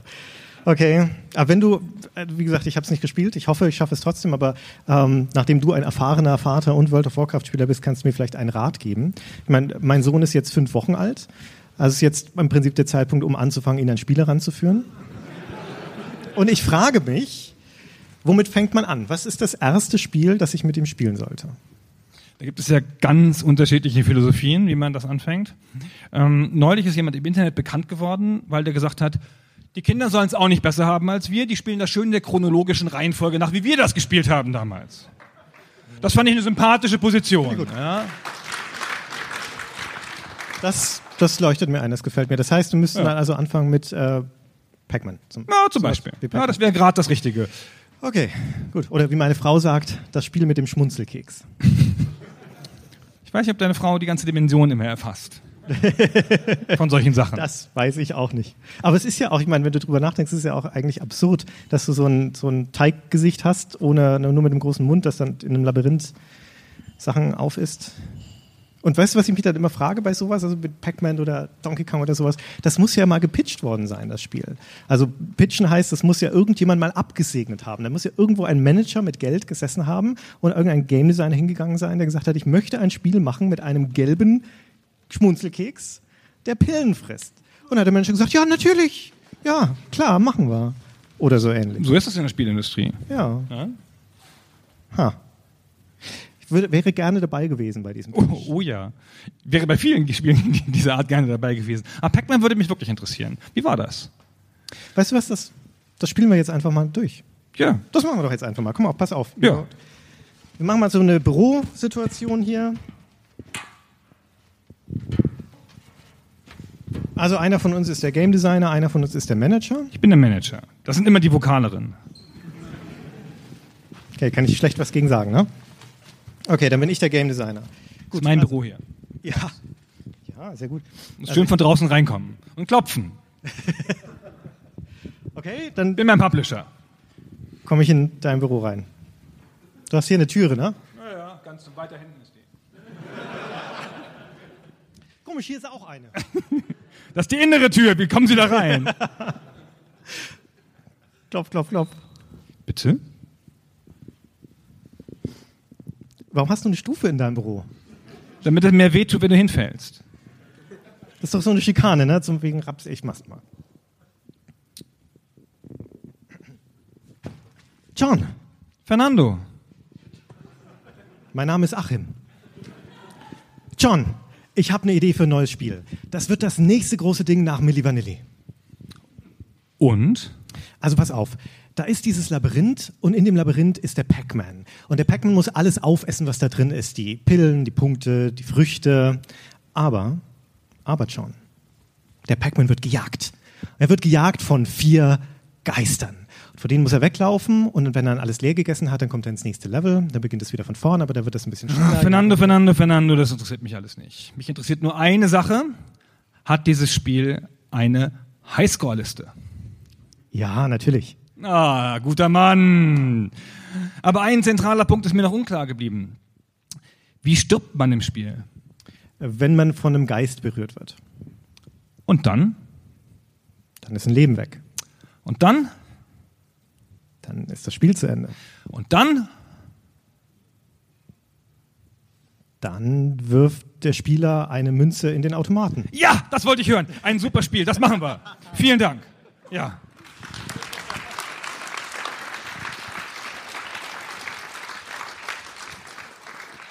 So war das in den 80ern. Weißt du, was ich mich frage? Wie wäre das, wenn das Spiel in den 90ern gepitcht werden worden wäre? Komm, das spielen wir jetzt auch nochmal durch. Setz dich nochmal hin. Du Okay. bist der Manager. Aua. Okay. John, Fernando. mein Name ist Hermann. John, ich habe eine Idee für ein neues Spiel. Das wird das nächste große Ding nach der T-Aktie. Und? John, pass auf, da ist dieses Labyrinth. Und in dem Labyrinth ist der Pac-Man. Und der Pac-Man muss alles aufessen, was da drin ist. Die Punkte, Pillen, Döner. Aber der Pac-Man wird gejagt. Er wird gejagt von vier Geistern. Vor diesen Geistern muss er weglaufen und alles aufessen. Wenn er es leer gegessen hat, dann kommt er ins nächste Level. Das sind wieder Geister. Fernando, Fernando. Fernando, das interessiert mich alles nicht. Mich interessiert nur eine Sache. Hat es 3D-Grafik?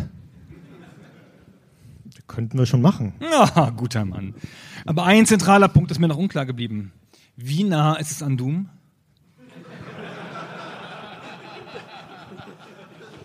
Also, äh, eigentlich hat das mit Doom nichts zu tun. Was? Und wie, so- wie sollen wir die Produktionskosten wieder reinkriegen? Ich meine, wir brauchen ein Render-Intro, wir brauchen MMX-Unterstützung, wir brauchen eine 3D-Engine, wir brauchen äh, Schauspieler für die, für die Zwischensequenzen. Andy McDowell macht das nicht umsonst. Wie sollen wir das Geld wieder reinkriegen? Aber es ist doch nur ein gelber Keks in einem Labyrinth. Ja, das ist auch so ein Problem mit dem gelben Keks. Ähm, das machen wir für anders. Warte, ich habe eine Idee. Das machen wir. Das ist ein Soldat.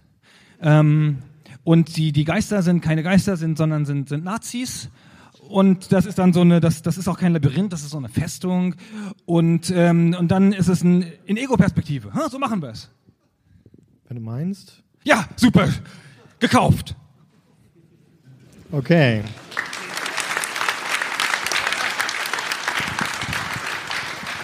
So, so war das. Die 90er. So muss das ja, gewesen muss, sein. muss ja nicht, nicht wundern. Hätte, so wäre es gewesen. Aber wenn wir schon dabei sind, wie wäre es in den 2000ern gewesen? Machen wir auch noch schnell. Komm, du bist wieder der Manager. Ich komme in dein Büro. John, Fernando. Mein Name ist Pascal. John, ich habe eine Idee für ein neues Spiel. Das wird das nächste große Ding nach der HD-DVD. Und? Also pass auf, John, da ist dieses Labyrinth und in einem Labyrinth ist der Pac-Man und der muss alles aufessen, was da drin ist. Die Punkte, die Pillen, die Sushis. Aber, John, aber der Pac-Man wird gejagt. Er wird gejagt von vier. Hast du was gehört? Nee. Was, wovon wird er gejagt? Er wird gejagt von vier. Ah, er wird gejagt von vier. Jetzt habe ich was gehört. Er wird gejagt von vier Geistern. Und dann muss er, wenn er alles leer essen, wenn er es leer gegessen hat, kommt er ins nächste Level. Da ist das dann das gleiche wieder. Dann wird er wieder von den Geistern gejagt und dann kommt er noch. Pascal, Pascal. Pascal. Das interessiert mich alles nicht. Mich interessiert nur eine einzige Sache.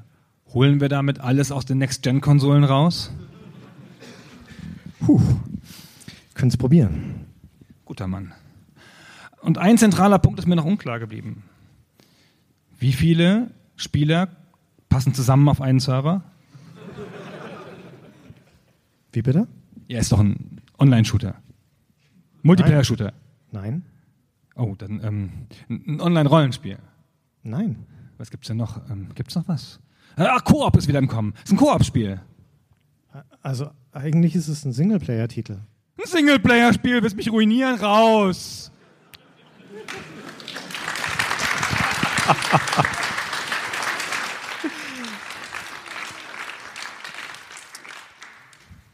Ach, wir könnten auch noch schnell durchspielen, wie es wäre, wenn das Pac-Man jetzt gepitcht würde. Ne? Okay, den machen wir noch. Klopf, klopf, klopf. Oh, bitte. John, Pascal. mein Name ist Fernando. John, ich habe eine Idee für ein neues Spiel. Das wird das nächste große Ding nach dem Berliner Flughafen. Und? Also pass auf, John. Da ist dieses Labyrinth und in dem Labyrinth ist der Pac-Man. Und der muss alles aufessen, was da drin ist. Die Punkte, die Pillen, Quinoa-Samen. Aber, aber John, der Pac-Man wird gejagt. Er wird gejagt von nicht einem, von nicht zwei, von nicht drei, sondern von vier Geistern. Und vor denen muss er weglaufen und wenn er alles leer gegessen hat, kommt er ins nächste Level und dann wird das Ganze schneller und dann muss er wieder alles aufessen. Dann Pascal, Pascal, Pascal, das interessiert mich alles nicht. Mich interessiert nur eine einzige Sache. Was treibt ihn an? Was ist seine innere Krise? Ähm, ich würde sagen, er hat Hunger. ich verstehe. Aber ein zentraler Punkt ist mir noch unklar geblieben. Wie monetarisiert das auf Mobile? Die User kaufen das Spiel? Nein. Nein? Wir machen keine Spiele. Nein?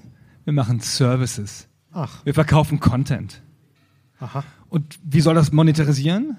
Ja, wir könnten Level Packs verkaufen. Level Packs sind wir in den 90ern. Ich erzähle dir, wie das läuft. Level Packs sind kein Max Invest. Ja? Pass auf, wir machen das so. Wir machen für den Pac-Man, da machen wir jede Woche einen neuen Skin. Für 3 Euro. Ah, 2,99. hm? Ähm, und diese vier Punkte, diese Energiepillen in den Ecken, die erneuern sich alle 24 Stunden. Aber wenn man 3,99 ausgibt, dann schon alle 12 Stunden. Und ähm, dann, wenn sie ein Leben verlieren, dann kann man noch ein neues Leben kaufen für, sagen wir mal, 6,99. Und ähm, was gibt's noch? Warte, ein Loot Crates brauchen wir noch. Und was soll da drin sein? Ja, was weiß ich, bin ich der Game Designer. Äh, Kätzchen meinetwegen oder, oder Teile von Kätzchen zum Sammeln. Okay. Ja, so machen wir das. Das ist ein super Spiel. Super. Hm.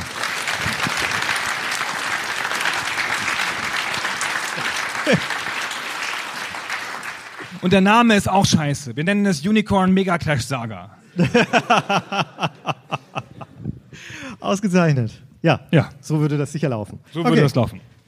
Ah. Ja. Vielen Dank für das, für das schöne kleine Spielchen. Aber wo waren wir? Wir waren gerade bei ersten Spielen. Ne? Äh, was mich interessieren würde, Gunnar, ist, was war denn eigentlich dein erstes Spiel? Oh. Und mein erstes Spiel. Yars Revenge auf dem Atari 2600. Je nach Publikum. Ja, okay. Ja, ja. Zarter, zaghafter Applaus von Das ist so älteren diese- Leuten im Publikum. Nee, das war auch auf jüngeren Leuten, die sich nicht vorstellen können, dass jemand so alt sein kann. Und es ist eigentlich nur so, ich gratuliere zum Erreichen der 50. Ja? Schön, dass Sie das geschafft haben, Herr Lott. Ich hoffe, ich komme da auch noch hin. Die jungen Leute haben Jar Jars Revenge verstanden. ah, ja. Jars Revenge ist äh, das Spiel, in dem sich Jar rächt. Ja? Ein Jar ähm, ist der, den man spielt ähm, und der muss den Quotile erledigen mit der Zolltran-Waffe. Ist auch alles wurscht. Ist jedenfalls ein ganz cooles Spiel. Und ähm, auf, dem, auf dem Titelbild ist eine, eine Wespe, so ein Insekt. Und ich habe lange Jahre geglaubt, das wäre so ein Spiel, mit dem ein, ein Insekt auf einer Wiese irgendwas macht. Aber nein, ein Jar ist eine Weltraumrasse, die sich in insektenförmige Raumschiffe setzt. Warum auch immer. Ja, Okay. ja, so ist das halt. So war das halt damals. Ja. Und ähm, das Lustige an dem Spiel ist gar nicht, dass es das gab, das war ein ganz cooles Spiel, sondern das Interessante an dem Spiel ist, dass es von dem Typen gemacht worden ist, der später das Spiel E.T. gemacht hat. Und, ähm, Oh, oh, oh. und E.T. ist ja dieses berühmte fehlgeschlagene Spiel, von dem Millionen Exemplare in der Wüste von Nevada vergraben worden sind. Und dieser Typ ist halt hinterher noch, also in unserer Zeit, ähm, auf Konferenzen aufgetreten und hat gesagt, ich bin der Typ, der ja, Yas Revenge, äh, Yas Revenge, jetzt, ich, fang ich, von, jetzt fange ich schon an wegen dir, ja. Ich bin, der, ich bin der Typ, der Yas Revenge gemacht hat. Ihr erinnert euch auf den Atari 2600, geiles Spiel. Und dann im Publikum mal jemand, haben sie nicht auch E.T. gemacht? Ah. der arme Mensch, ey, das verfolgt ihn immer. Ah, Mein Ja. erstes Spiel. okay. Willst du Dein erstes Spiel? Schön, dass du fragst. Ja. Ich wollte dich ein bisschen zapp zappeln lassen und gucken, ob du es einfach selber erzählst, aber Ja. ich dachte, ich frag dich. Ich lasse mich gerne bitten. Ja. Ähm, Jetzt erzähl. Mein erstes Spiel, oder sagen wir fairerweise eines meiner ersten Spiele, aber das, das mich sicher am meisten gequält hat, ist ein Spiel namens Livingston, Livingston I Presume, vollständiger Titel. Das kennt jetzt aber echt keiner hier. Im hat Publikum, keiner oder? geklatscht, Das hätte mich, ja, genau, das hätte mich auch sehr verwundert. Ist auch ein etwas obskures Spiel von äh, Operasoft. Das ist ein spanisches Studio von 1986. Ähm. Ich habe das jedenfalls äh, damals im Original besessen. Das, ich bin mit meinem Vater damals dann in einen Laden gegangen, bei uns in der Siedlung und äh, durfte mir da ein Spiel raussuchen und ah, stehst du vor diesem riesigen Regal von Spielen, hast du überhaupt keine Ahnung als, als kleiner Steppke und habe dann halt eines genommen, das der Verkäufer empfohlen hat. Ja, vermutlich hat er eine sehr gute Gelegenheit gewittert, einen Ladenhüter loszuwerden. Und dann bin ich mit Livingston I Presume nach Hause gegangen. Und das ist nominell ist es ein Spiel, das auf einer historischen Gegebenheit basiert. Und Gunnar, du hast dich eingelesen, du kannst, kannst uns mal dem Publikum mal erklären, was da passiert ist damals. Was, die Klug, nimm doch mal die Klugscheißerbrille, wir haben extra eine Klugscheißerbrille mitgebracht für genau solche Fälle. Komischerweise hast du sie noch gar nicht aufgehabt heute. Ähm, Im Jahre 1871 zog ähm, Stanley auf der Suche nach Dr. Livingston von Sansibar nach Tansania, 1000 Kilometer durch Afrika. Guckt ihr alle hin? Ist da die Pizza gekommen? Ah. ah. Sehr gut.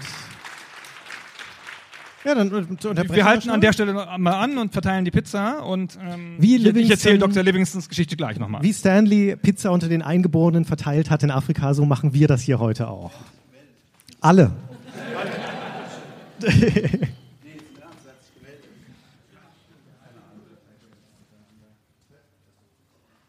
Gunnar wirft jetzt gleich noch die Pizzaschneider ins Publikum.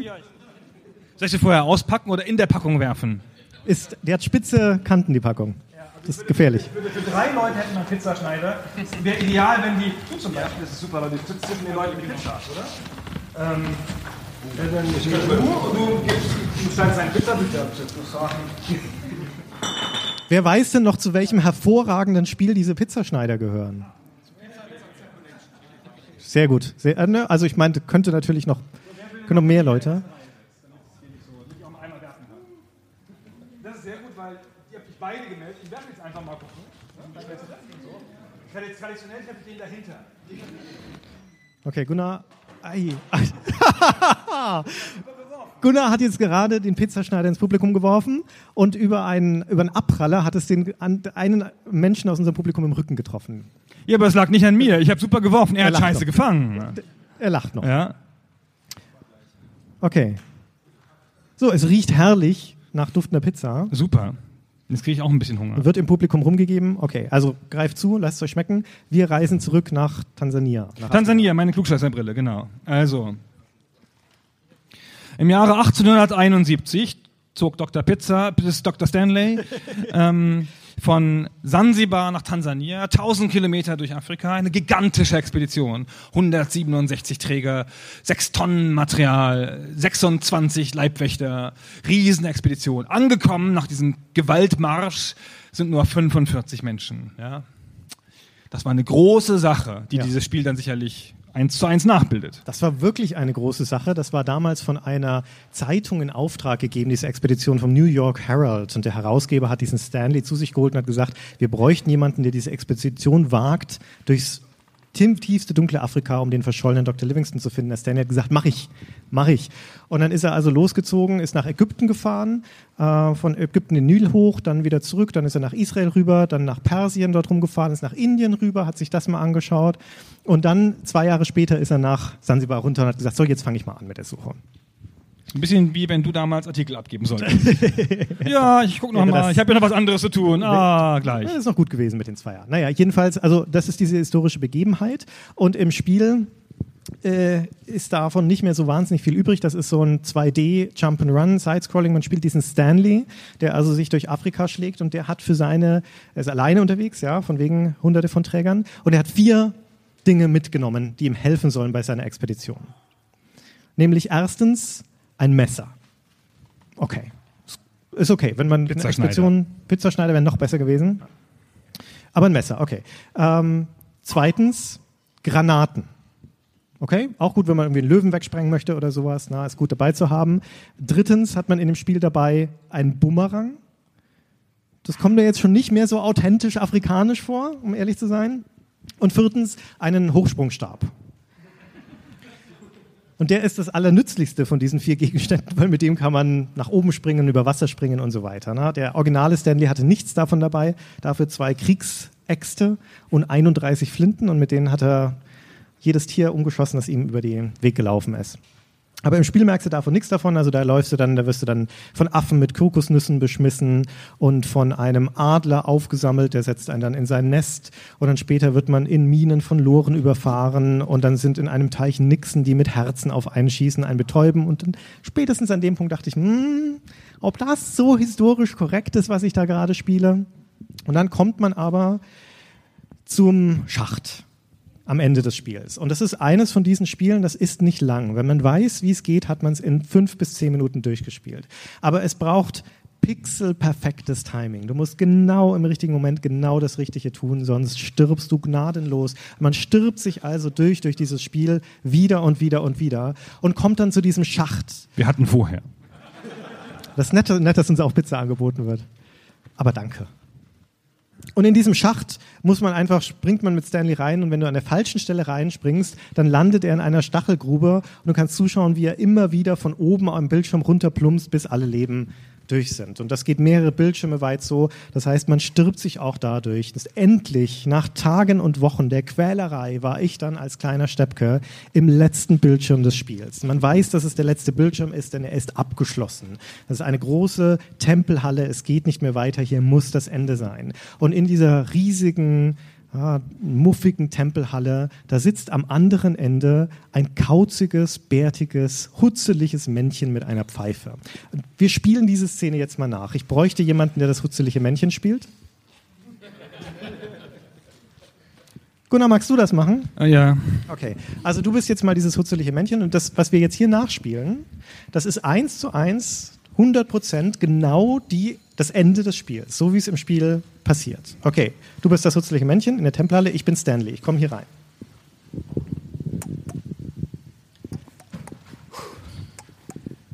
Livingston nehme ich an.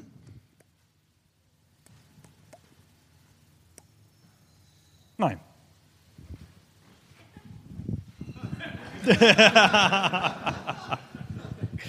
Nein, genau. Dafür hast du wie, Dafür- wie, wie viele Stunden gespielt? habe ich Wochen und Monate meines Lebens geopfert, um am Ende nicht Dr. Livingston zu finden. Das ist der spanische Humor, ne? Naja. ja, das war mein erstes Spiel. Eines meiner ersten. Ein Wunder, dass du noch weitergespielt hast. Traumatisch, sag ich dir, ja, wirklich. Meine Frau hätte da schon aufgehört. Nein, deine Frau hätte den, hätte den ersten Bildschirm immer wieder und wieder und wieder. ja, vielleicht. Das könnte auch sein. ah. Ja, Weißt du was? Wenn wir schon mal hier so ein gut gebildetes, intelligentes und verständiges Publikum haben, dann können wir die Gelegenheit nutzen, um eine alte Streitfrage zu klären zwischen uns mit einfacher Publikumsabstimmung. Und zwar die Frage, welches das bessere Spiel ist, Civilization oder Alpha Centauri.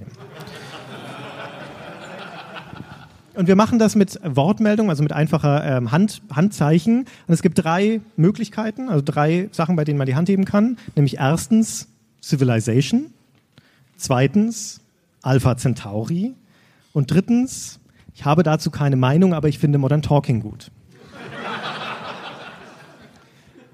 Okay, also wir stimmen ab. Wer ist für erstens Civilization ist das bessere Spiel? Oh ja. so ein Drittel. Ja, ja sehr schön. Drittel würde ich sagen. Ja, ist ein sehr, sehr großes Drittel. Ne? So Und ähm, wer ist der Meinung, Alpha Centauri sei das bessere Spiel? Guck, über die Hälfte. Ja, so ein, ein- paar Unbelehrbare gibt's immer. Ne? Und äh, wer hat dazu keine Meinung, aber findet Modern Talking gut? Ah, guck an. Na schau, mehr als Alpha Centauri. Ja. ja. In Frankfurt war das die Hälfte. Ja, genau. Ja, das ist sehr, eine sehr, sehr kleine Hälfte. Ja. Naja. Tja. Wir finden das richtige Publikum noch. Dies, dies, dies, dies hier müssen wir jetzt auch, müssen wir jetzt auch Wir abhaken. geben die Suche nach dem richtigen Publikum nicht auf. Vielleicht Alpha finden wir es im Alpha Centauri Fanforum. Ich glaube, eigentlich liegt es nur daran, dass die Leute nicht Alpha Centauri gespielt haben. Und deswegen einfach, dass das Spiel von beiden. Guck, siehst du, er hat halt genickt. Ne? Und dann ist ja klar, wenn die Leute beide Spiele gespielt hätten, dann wüssten sie. Ja, das werden wir leider nicht rausfinden, haben wir keine Zeit mehr dafür. Außerdem wollen wir mit unserem Publikum ja noch was anderes machen. Mm. Es gibt bei der oder gab bei der GameStar zu unserer Zeit eine sehr schöne Tradition. Und zwar die Tradition des Trainee-Quizzes. Das war so, dass wenn immer jemand neu angefangen hat bei uns, als Praktikant oder als Trainee oder sowas, dann musste er sich in seiner ersten oder zweiten Woche dem Trainee-Quiz unterziehen. Und da hat sich dann die Spreu vom Weizen getrennt und teilweise haben wir sie gleich wieder rausgeschmissen. Ja, ähm, und dieses Trainee-Quiz, das bestand aus 50 Fragen zur Spielegeschichte. Und wir dachten uns, das machen wir heute mal mit euch. Ja, Das Trainee-Quiz hatte ganz viele Vorteile. Ja, zum einen hat das Gehaltsgespräche hinterher wesentlich erleichtert. so, wie war denn dein Score? 14. Naja, nee, nee, kann ich dir keine Gehaltserhöhung geben, tut mir auch leid. Und ähm, übrigens hatte ich, ich war ja dann hinterher Chefredakteur von der GamePro und da hatten wir kein solches Quiz. Und dann habe ich im Vorstellungsgespräch jemanden gehabt. Ähm, ich kam ja von der GameStar und sagte ihm dann, pass auf, bei uns ist aber auch Spielehistorie wichtig. Ja, man muss halt die Spielehistorie zurückkennen von jetzt bis zurück zum C64. Ne? Und dann hat er mich angeguckt und gesagt, es sei falsch. Ich hieße N64.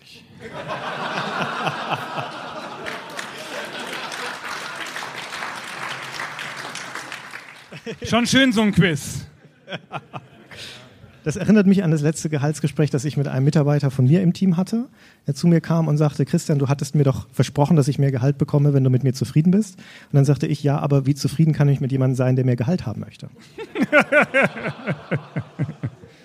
Oh. Naja. Okay, äh, also das Trainee-Quiz. Wir machen jetzt keine 50 Fragen mit euch, keine Sorge, sondern wir haben acht Fragen ausgewählt und wir dachten uns, nachdem wir hier auf einer Tour durch verschiedene Städte sind, machen wir einen Wettbewerb draus. Wir machen da einfach eine Art Städtewettkampf. Ja, das heißt, wir haben, oh ja, Gunnar, kannst du das einmal kurz assistieren?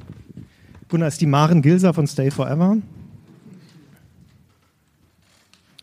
So. Ja. Es ist schon angemessen äh, abgereiß, abgerissen. Genau, wie gesagt, es gibt acht Fragen, also maximal acht Punkte.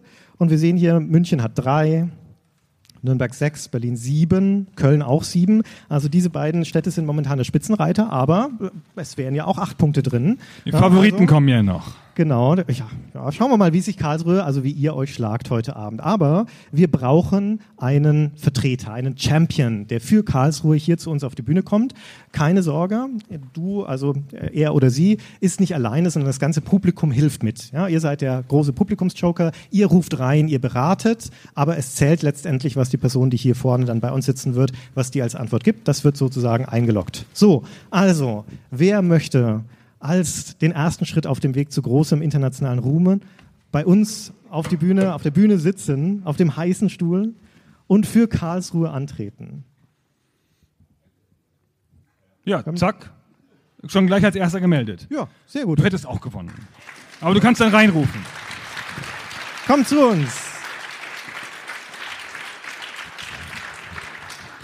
Hallo. Guck mal, er hat ein T-Shirt an vom Retro Games e.V. Das ist schon mal nicht Das so ist schlecht. schon mal vielversprechend, sehr gut. Und er kannte Avoid the Noid. dich, wenn es geht. Wenn nicht, genau, alles gut. So, wie heißt du denn? Bene. Bene, ausgezeichnet. Bene, willkommen bei uns auf der Bühne. Bist du überhaupt richtig aus Karlsruhe oder nur zugezogen? Ich bin zugezogen, aber Partner. Ah ja, Badner, Badner reicht. Ah, ist gut genug. Okay, sehr gut. Letztens okay. hatten wir in, in, in, wo war das? In, hatten wir in Berlin jemanden, der, nee, was, wo war das? In einer Stadt hatten wir jemanden, der konnte nicht mal ein Wort in der, in der Landessprache, im, im Landesdialekt.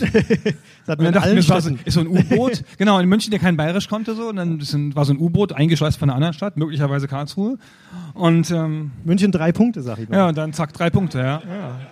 Also, da, da hoffen wir mal bei dir drauf, genau. Ja, okay. So, Bene, also du bist derjenige, der für Karlsruhe jetzt die Antworten gibt, aber wie gesagt, das Publikum ähm, ist deine Hilfestellung. So, Genau, acht die- Fragen. Gunnar, wir fangen an. Ja, ihr könnt alles reinrufen, ist alles gut. Du, Genau. du, kannst, du musst dich entscheiden, ob du das glaubst, was diese komischen Leute da sagen. Ja? Also was deine Antwort zählt nur. Ja? In Tetris gibt es diese Steine. Wie viele Steinformen gibt es? Oh, große Ratlosigkeit. Vier wurde, wird hier angeboten. Oh, da hatten wir schon 20 Antworten in Köln an der Stelle. Fünf? Sechs oder sieben. Das fünf, ist sehr hilfreich. Sechs, vier, hm. 13, höre ich noch, höre ich noch mehr? Da ist alles für jeden was dabei, ne? Bene, was meinst du? Wie viele Steine gibt es? Sieben ist deine Antwort. Wurde zwar noch nicht genannt aus dem Publikum. Doch, doch, doch. Okay, okay. Es wird an Fingern abgezählt. Sieben Steine meint Bene. Ist das deine letzte Antwort? Ja. Gunnar? Ist richtig. Hey, Ja. Sehr gut.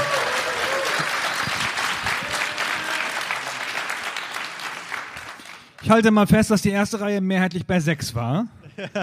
Hatte noch nicht fertig gezählt, offenkundig. Ja. Ja, Pizza im Bauch, ne? Okay, die nächste Frage. Publikum, Karlsruhe, Bene. Wie viele verschiedene Süßigkeiten gibt es in Candy Crush Saga? Und wir müssen dazu sagen, gemeint ist das erste Candy Crush Saga, weil in den in Soda Saga ist es etwas anders. Und es zählen auch nicht die Handys weg, Handys weg. Ich glaube, ich spinne. Okay. Es zählen auch nicht die ganzen Sonderdinger, also die Bomben und sowas, sondern wirklich nur die Basissteine. So, da, also das müsste jetzt helfen. Die Candy Crush Saga ist ja auch schon wieder wie viele Jahre alt? Sechs? Fünf? Retro. Die erste Reihe, die ist, die ist raus. Die ist mental gerade ausgestiegen. also ruft was rein. Kommt, Alter. Ist leider keine gültige Antwort. Fünf, zehn. Noch irgendjemand eine Idee? Sollen wir meine Frau anrufen? 42. Es ist Bisher noch in jeder Stadt hat jemand 42 reingerufen. Wir sind sehr stolz auf euch. Okay, Bene, ich weiß nicht, wie hilfreich das Publikum hier ist. Ne? Karlsruhe, hm. was meinst du? Fünf? Letzte Chance für Widerspruch, Zustimmung, Schulterzucken. Okay, also wir nehmen die fünf. Das ist leider falsch. Es wären sechs gewesen. Ah, Mensch, die erste Reihe, das wäre eure Chance gewesen. Ah, verdammt nochmal. Nur, die, An- nur die Fragen verwechselt. Die Antwort war richtig. Ah, scheiße. Okay. Ja, jetzt mal eine Frage für die erste Reihe. In Fallout 1 gibt es eine Währung. Wie heißt die Währung? Ah. Gibt es noch andere Sachen? Kronkorken wurde, wurde reingerufen. Würmer, Dollar. Dosen. Bene, was meinst du? Das Angebot ist überschaubar.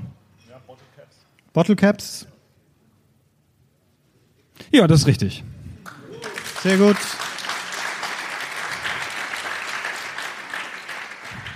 Okay, machen wir nicht lang rum. Nächstes. Die Frage kommt strategisch immer nach der Candy Crush Saga Frage, damit sie sich erholen können. Richtig, ja. Das nächste ist auch easy. Das müsste eigentlich wie aus der Pistole geschossen kommen. Das Spiel Half-Life sagt dir was, Bene? Sagt euch im Publikum vermutlich auch was. Und da gibt es als Logo einen griechischen Buchstaben als Symbol. Welcher ist das? Alpha? Sigma? Beta? Okay, er besteht auf Lambda und das ist richtig, genau, Lambda. Okay, das ist der dritte Punkt für Karlsruhe. Damit seid ihr gleichgezogen mit München. Woo! Nicht mehr letzter Platz. ne? Also zusammen sechster Platz mit München. So, dafür jetzt kommen vier Fragen, die sind alle gleich. Ähm, und es ist immer die Frage, ich nenne eine Sportart und ihr sagt mir, ob EA Sports dazu ein Spiel gemacht hat oder nicht. Also es gibt nur zwei Antworten, ja oder nein. Ist ganz einfach, Ganz 50 Prozent. München hatte sie alle falsch. Das müsste doch zu schaffen sein. Das war schon eine besondere, besondere Leistung. So, wir fangen mal an mit Tennis. Also Publikum, schreit mal rein. Gab es ein Ja. Tennisspiel von EA Sports, ja oder nein? Oft ist die Antwort geiler, wenn man noch einen Spielnamen dazu sagt. Das klingt irgendwie überzeugender. Grand ja, Slam. Ganz, Grand Slam wurde reingerufen, okay. Ich habe Ja's und Neins gehört, sehr gut. Bene, wozu tendierst du? Ja. Ja, okay. Publikum, was meint ihr? Soll er das nehmen? Oh, das ist die typische Karlsruher Gelassenheit. Oh ja. Wenn er meint. Der ist ja für sich allein gestellt. Geh du doch runter. Gott sei Dank bin ich nicht da oben. Gibt's noch Pizza? Ja, das ist richtig. Sehr gut. Aber nicht Grand Slam, sondern IMG International Tennis 1994. von 1994. Das hast du gemeint, natürlich, ja. Wie die mit der ersten Reihe, mit, mit sechs und so. Ja, das so war's, ja. Ah. Okay. Gab es von Electronic Arts ein Spiel zur Sportart Cricket? Sehr überzeugtes Ja hier aus dem rechten Hinterfeld. Es wird eifrig Cricket gegoogelt hier bei einigen Leuten. Komm, ruft mal was rein. Ne? Das, ihr müsst ja nicht wissen. Einfach, was denkt ihr? Macht, Elekt macht Electronic Arts Spiele zu Cricket? Ja oder nein? Haben Sie 50, das schon mal Chance, gemacht? 50 Prozent Chance Ja. auf Erfolg, so. 50 Ihr müsst Chance, cool dazustehen. Guckt mal die Ratlosigkeit in seinem Gesicht. Oh Mann, der arme Bene. Cricket 98. Klingt überzeugend. Bene, was meinst du? Nein. Nein. Okay. Cricket 97 ist es. Cricket 98, Cricket 98 gab es auch. Es gab sie bis 2007. Nicht in Deutschland. Ich weiß nicht warum. Ja, aber äh, in anderen äh, Ländern war das eine erfolgreiche Serie. Schade. EA Sports Cricket, offiziell. EA ja? Sports Cricket. ja. Ja, ihr seid ja voll die Spielekenner hier, wa? Hat 1996 angefangen, ist also auch Retro. Ja. Okay, wir sind immer noch bei vier Punkten, wenn ich mich nicht verzählt habe. Ja. Okay, weiter geht's. Jetzt der potenzielle fünfte Punkt. Ähm, Handball. Oh. oh, jetzt hier plötzlich die Leute eindeutig, jetzt werden sie mutig. Verzweiflung ist das. Schiere Verzweiflung. Sagt irgendjemand ja? Ah, das ist doch eindeutig. Okay, also das Publikum tendiert sehr stark zu Nein. Bene. Vertraust dem Publikum. Sicher eine sehr gute Idee. Und nein ist die richtige Antwort. Yay!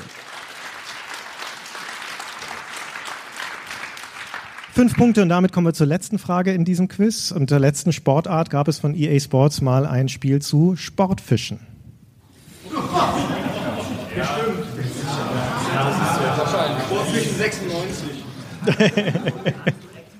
Hat jemand ein Muster erkannt? Sportfischen 96. Nein, EA ist berühmterweise nicht Activision. Das, würden, das wären sie sehr gerne, glaube ich. Das Accolade gehört, ja- nee, also wir, wir reden jetzt wirklich von EA Sports und nicht von irgendwelchen eingekauften Dingen.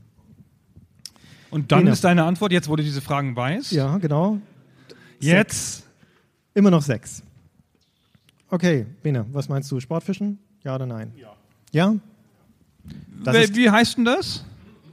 Das Sportfischenspiel, das bekannte, von dem jeder redet? okay, wir lösen auf. Es heißt Championship Bars, stammt von 2000. Damit ist Ja die richtige Antwort.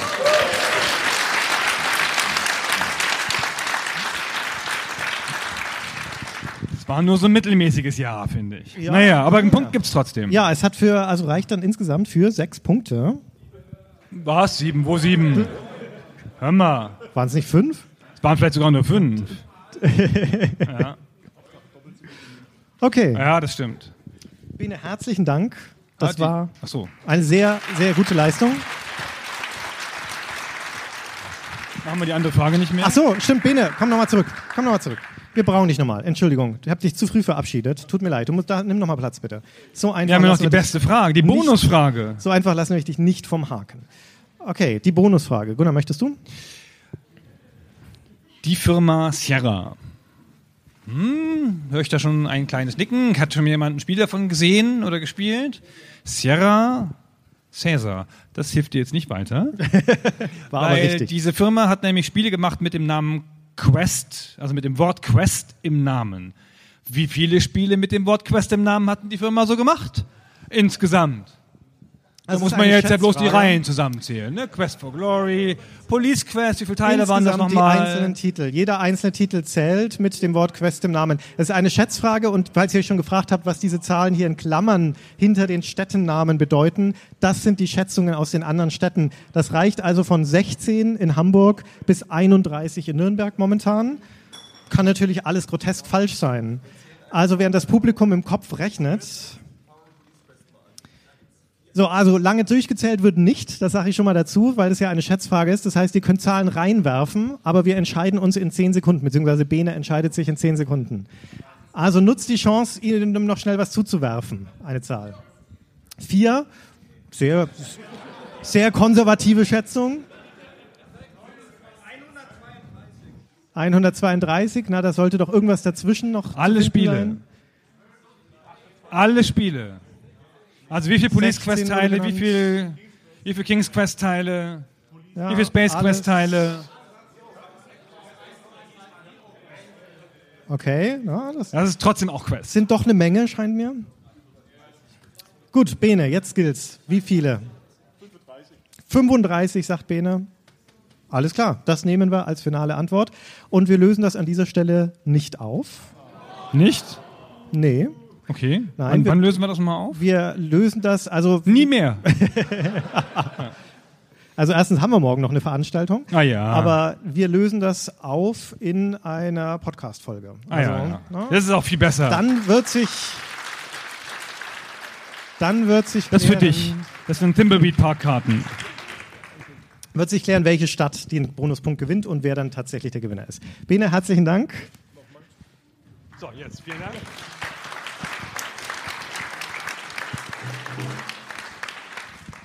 Sag mal, falls ihr verliert, ein Bene lach's nicht. Hat sie sehr, sehr gut geschlagen.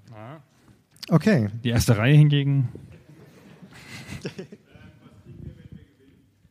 Oh. Die Frage aus dem Publikum war, was kriegen wir, wenn wir gewinnen? Das ist das Karlsruher Publikum. Beteiligt sich nur so, so meh, na, möchte aber gern wissen, was dabei rausspringt. Ist jetzt ein bisschen spät. Na, na gut. Ja, Ruhm natürlich, ja. Ja, das muss ja reichen. Den Ruhm, so eine Stadt wie München geschlagen zu haben, na gut, das habt ihr jetzt schon. Mal gucken. Das ist, so, das ist so super. Das hat, haben alle gesagt. Oh Gott, Hauptsache nicht München. Oh Gott. Die armen Münchner. Naja. Die haben nicht so einen guten Ruf überall, die Münchner. Ich weiß nicht warum. Weiß ich auch nicht. München ist eine tolle Stadt. Das Karlsruhe von Bayern sozusagen. Nun haben wir ja, sind wir schon eine ganze Weile hier, sprechen miteinander und ich hatte am Anfang gesagt, so der, wenn es einen roten Faden gibt, dann ist es, dass wir es sehr schwer hatten damals wie schwer es wir hatten und so richtig viel haben wir noch nicht drüber gesprochen. Ne? Da ein roter Faden, ey. Ja, spitzenmäßig. Aber eins habe ich doch noch für euch. Ich habe was mitgebracht, was mir ah, viel Ärger gemacht hat äh, im Laufe meiner Spielerkarriere, nämlich das hier. Ihr wisst, wisst ihr noch, was das ist? Das ist ja gut. CD-Frau, die berühmte Karlsruher Firma, hat mir viel Ärger gemacht. Nein, das meinte ich nicht, sondern die Diskette hier, also eine 5,25 Zoll Diskette, ist jetzt rein zufällig eine CDV-Diskette. Ich habe halt raus eine aus dem Regal gegriffen und habe dann die CD-Frau hat Disketten nicht gelocht. Bitte euch, hochwertige Karlsruher Firma. Da habe ich festgestellt, äh, konnte ich mich gar nicht mehr daran erinnern, dass da gar kein, also es war ja so ein Shareware-Vertrieb auf diesen Disketten, die man dann be- bestellen konnte über einen Katalog und zugeschickt bekommen hat. Und dass da gar kein Name draufsteht, sondern nur eine Seriennummer, sozusagen, eine laufende Nummer, die 2748, das ist hier. Und dann habe ich zu Hause aber noch die Liste gefunden, in der ich eingetragen hatte, was für ein Spiel die jeweilige Nummer war. Ich habe ganz viele CDV-Sachen bestellt damals. Und hier auf dieser Diskette ist die Shareware-Version von Duke Nukem 2 drauf. Ja, es tut jetzt auch gar nichts zur Sache. Wie Was gesagt, eine Liste? ja, Zu Hause? ja, Jetzt noch? ja. 25 Jahre nachdem? Und warum schreibst du nicht einfach auf die Diskette drauf, was da drin ist?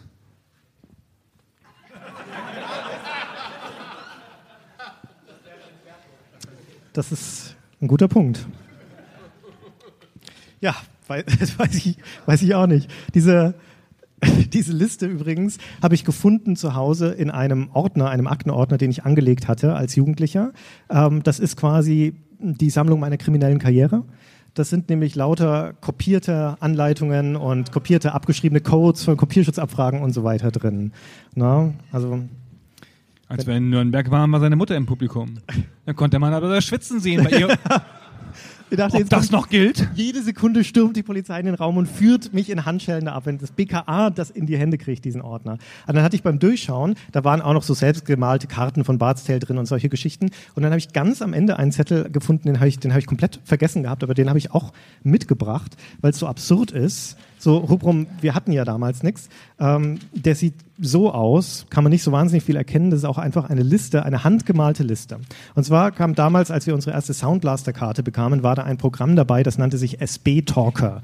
Das ist so eine Sprachsynthese-Software. Da kannst du was eintippen und dann wird dir das vorgelesen. Also quasi der Ur-Urgroßvater von Siri. Und ähm, dann habe ich hier eine Liste gemacht mit Vorschlägen, was man da eintippen könnte, um sich das vorlesen zu lassen von dem SB Talker. Und ich lese mal, ich lese mal schnell vor, was ich da aufgeschrieben habe.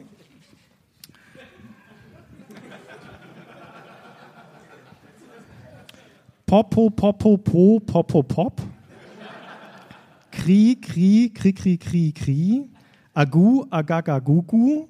O, O, O, O, O. Das ist mir unbegreiflich, Christian. Es muss wahnsinnig witzig gewesen sein, Gunnar. Man muss dabei gewesen sein. Warum hast du das nicht eingegeben, wie wir alle? Penis. Oh, Penis hat er gesagt. Und dann war es fertig. Ja, da aber muss man doch nicht was das, aufschreiben. äh, ich- Entschuldigung, das Wort Penis muss ich mir nicht, musste ich mir damals nicht aufschreiben. Das muss ich mir auch heute nicht aufschreiben. Das, du musst überhaupt nichts aufschreiben. Kann ich mir nur merken. Man gibt das da ein und dann ist es fertig. ah ja, wir, wie kamen wir jetzt dazu? Oh. Diskette. Also wie gesagt, es spielt keine Rolle, dass das eine CDV-Diskette ist, sondern es geht einfach um diese 5,25 Zoll Disketten, die mir einfach ohne Ende Ärger bereitet haben, wie uns, den meisten von uns früher. Und ich meine noch nicht mal, dass da das Etikett abgegangen ist und dass die so instabil war und dass man die Hülle verloren hat und dass die Le- Lesefehler produziert hat, die Daten verloren gegangen sind und so weiter, den ganzen Scheiß. Sondern spezifisch hatte ich wahnsinnig viel Ärger in einer bestimmten Situation. Da bin ich nämlich, ähm, ich, durfte ich mir auch wieder ein, ein Spiel kaufen. Und ich war ein ganz großer Fan als Jugendlicher von dem Spiel Vermeer. Das ist eine Wirtschaftssimulation, eine deutsche, von dem Ralf Glau. Da, was man da macht, tut jetzt nicht zur Sache. Na? Man muss so Plantagen führen, um dann Bilder zu kaufen. Habe ich bei Freunden gespielt, auf dem ST und auf dem C64. Ich habe es geliebt und wollte es auch haben, aber wir haben nur einen PC zu Hause gehabt. Und dann kam 1991 eine Sammlung raus, die Ralf Glau-Edition. Da war auch Vermeer mit dabei. Musste ich also haben. Habe mein Taschengeld zusammengekratzt. 100 40 Mark, glaube ich, hat es gekostet. Dann sind wir wieder in diesen Spieleladen, den ich vorher schon erwähnt habe, mit meinem Vater zusammen, habe das gekauft, dieses Spiel, bin nach Hause gegangen und da waren solche Disketten drin, solche 5,25 Zoll Disketten. Habe es eingelegt in unseren äh, Sanyo XT-Computer mit 4,77 Megahertz und ähm, es ging nicht. Lesefehler. Zweite Diskette eingelegt. Lesefehler. Dritte Diskette eingelegt. 140 Mark. Lesefehler. War wahnsinnig frustriert. Hab nach dem Vater geschrien, ja, der schon mit so einem Rehblick dann reinkam. Weil, also mein Vater war ein sehr handwerklich sehr talentierter Mensch, hätte unser ganzes Haus ab und wieder aufbauen können, aber mit dieser ganzen neumodischen Technik hat er nicht so viel am Hut gehabt. Aber dann habe ich ihn gezwungen, dass wir wieder zurückfahren zu diesem Spieleladen und das reklamieren. Und dann haben wir das also da hingefahren und dann hat der Verkäufer das ausgepackt, hat es bei sich in den PC eingelegt und es ging. Und dann drehte sich mein Vater zu mir, schaute mich an mit so einem Blick, der sagte, Sohn, wir haben alles versucht. Wir sind geschlagen. Ja, und dann sind wir wieder nach Hause gefahren und das Sche- Scheiß ging nicht. Dann hat's glücklicherweise hatte ich aber eine nette Tante, die hat es mir dann abgekauft, sodass ich zumindest das Geld zurückbekommen habe. Aber ich habe bis heute nicht Vermeer auf dem PC gespielt. Nur deine Tante. ja. Ich rufe mich noch heute manchmal an, dann höre ich sie lachen. Und im Hintergrund die Vermeer-Geräusche. Naja. Ich habe solche Situationen auch ganz oft erlebt, aber von der anderen Seite. Ah. Also ich habe natürlich auch Spiele gekauft, aber ich habe ja auch Spiele verkauft lange Jahre. Und ich kenne diese Situation so gut, ja, wie so Leute, die dann auch gleich mit ihrem Vater kommen oder dem großen Bruder, ja, oder der russischen Mafia. Und dann, man erkennt die dann schon hinten am, am Eingang des Geschäftes, ja. Man sieht das schon, oh, das ist ein Reklamierer. Ah, ein Reklamierer, ja. Und dann kommen die so rein, die haben so ein Beschwerdegesicht. Es gibt so ein deutsches Beschwerdegesicht. Ja, das setzt man so auf, wenn man der Meinung ist, ich habe den Rabatt gar nicht gekriegt. Ja, oder das Produkt ist fehlerhaft. Ja, und dann kommen die da so rein und wedeln schon am Eingang mit ihrem, ihrem Paket da und jetzt ist ja klar, was jetzt passieren muss. Ja, wenn die was zu reklamieren haben, dann ist der Typ da hinten hinterm Tresen, der Spieleverkäufer, das ist ja, der ist ja der Sklave jetzt quasi, ja, der muss ja sich, der muss das ja zurücknehmen, das Geld zurückgeben, sich sogar entschuldigen muss er sich vielleicht sogar, vielleicht sogar zweimal.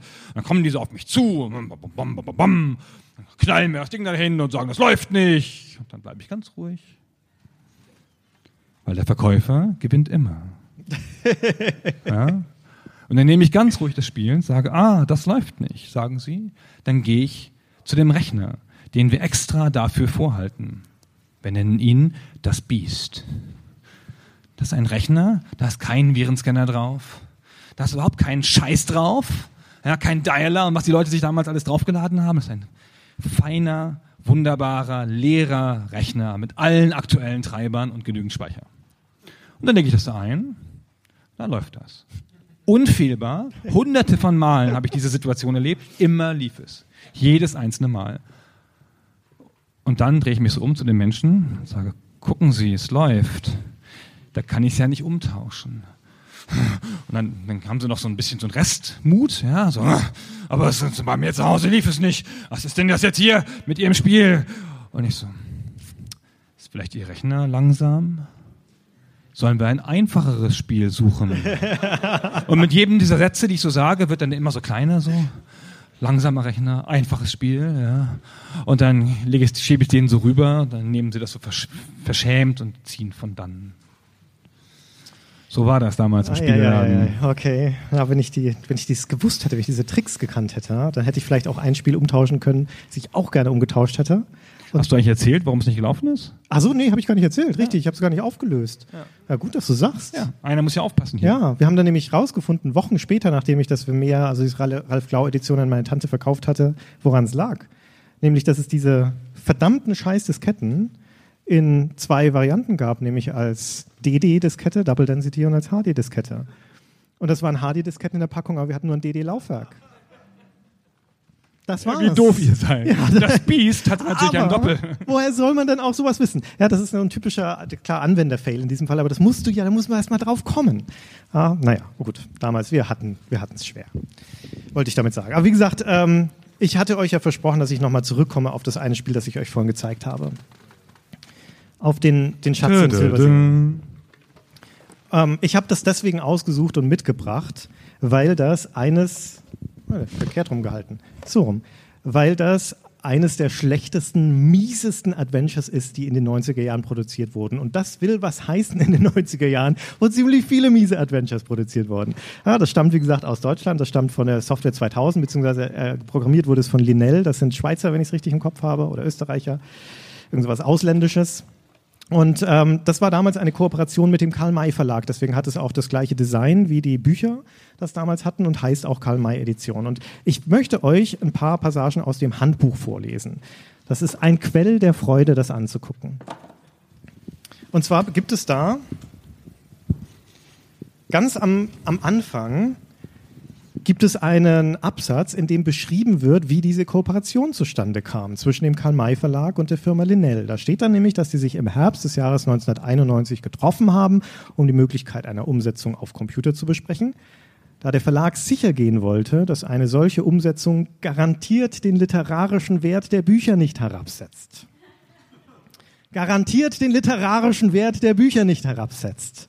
Ich bin ein Freund der Karl-May-Bücher, aber der literarische Wert der Bücher, ah, der hält sich dann vielleicht doch in Grenzen. Aber war die Grundbedingung ein Mitspracherecht am Drehbuch und an der Präsentation. Über den Zeitraum der Entwicklung bis hin zur Veröffentlichung stand der Verlag beratend zur Seite und achtete auf eine bestmögliche und getreue Adaption.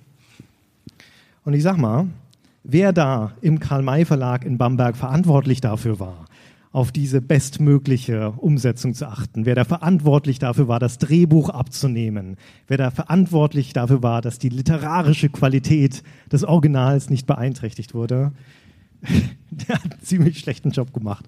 Also, um genau zu sein, einen, einen sehr, sehr miesen Job gemacht. Ähm, denn das Spiel ist, wie gesagt, ganz große Grütze, von vorne bis hinten. Und eine der schönen Passagen aus dem Handbuch ähm, ist, muss das einmal kurz finden, wo die, die Bedienung beschrieben wird in dem Handbuch. Ich lese einmal kurz eine Stelle vor. Da geht es um, das ist eine Icon-Steuerung, eine Symbolsteuerung, da geht es um das Symbol Anschauen. Und da steht hier im Handbuch als erster Satz, unserer Meinung nach handelt es sich hier um eines der wichtigsten Icons. Das ist gut zu wissen. Vor allen Dingen finde ich es aber schön, dass ein Handbuch sich mal eine Meinung erlaubt. Ja? Ja, wer weiß, ne? die anderen Icons, na, die sind eher so lala, ne? wir haben da aus Scheiß noch ein paar eingebaut. Hier, aber das Icon anschauen, hm, aufpassen, das ist wirklich ein wichtiges. Aber das eigentlich, das eigentlich wirklich Schöne, das auch sehr beispielhaft ist für die Qualität des Spiels, ist ähm, ein Ausschnitt aus dem oder zwei Ausschnitte aus dem Roman, der hier hinten drin ist. Ähm, da ist nämlich die Geschichte, die Vorgeschichte des Spiels, ähm, Schatz im, Silber, im Silbersee, wird hier nochmal in einem Roman beschrieben. Und ich lese euch schnell zwei Stellen daraus vor.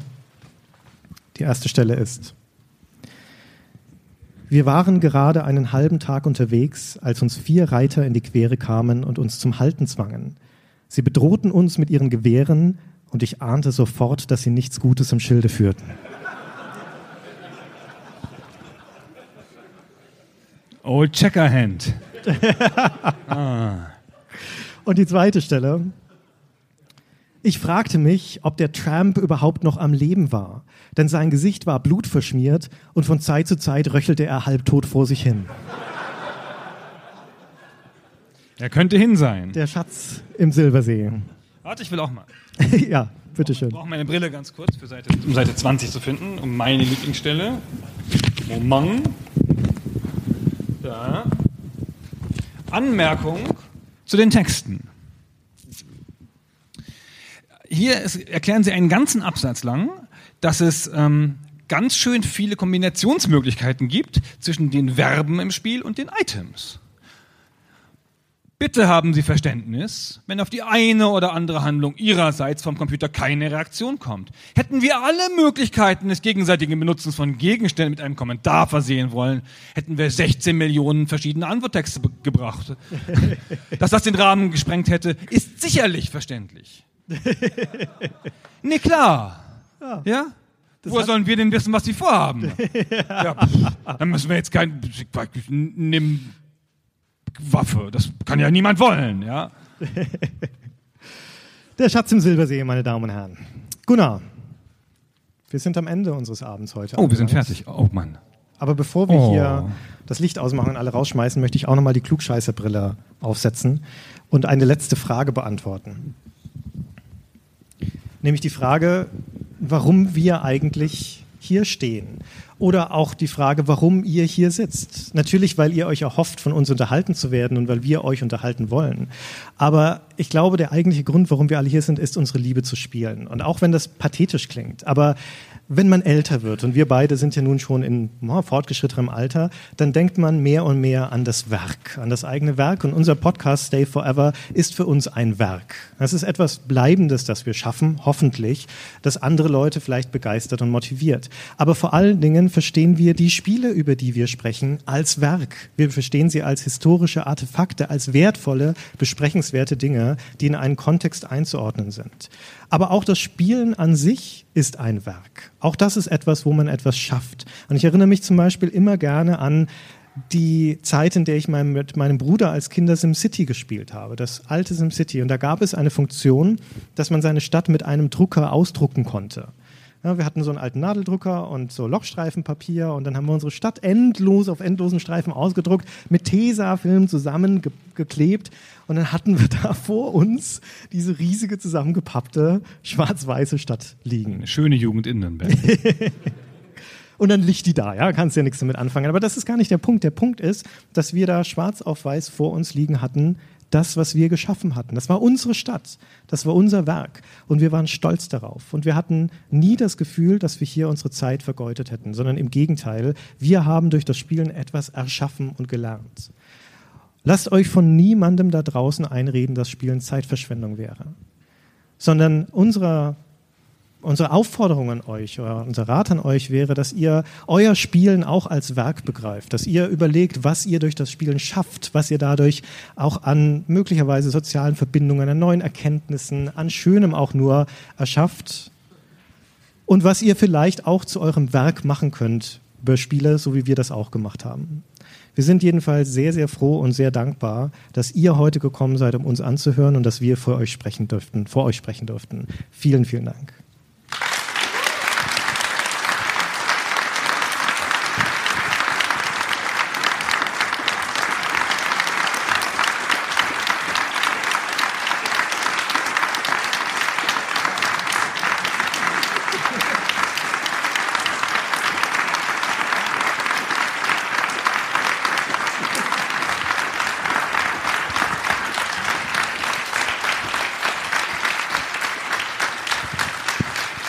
Christian Schmidt, meine Damen und Herren.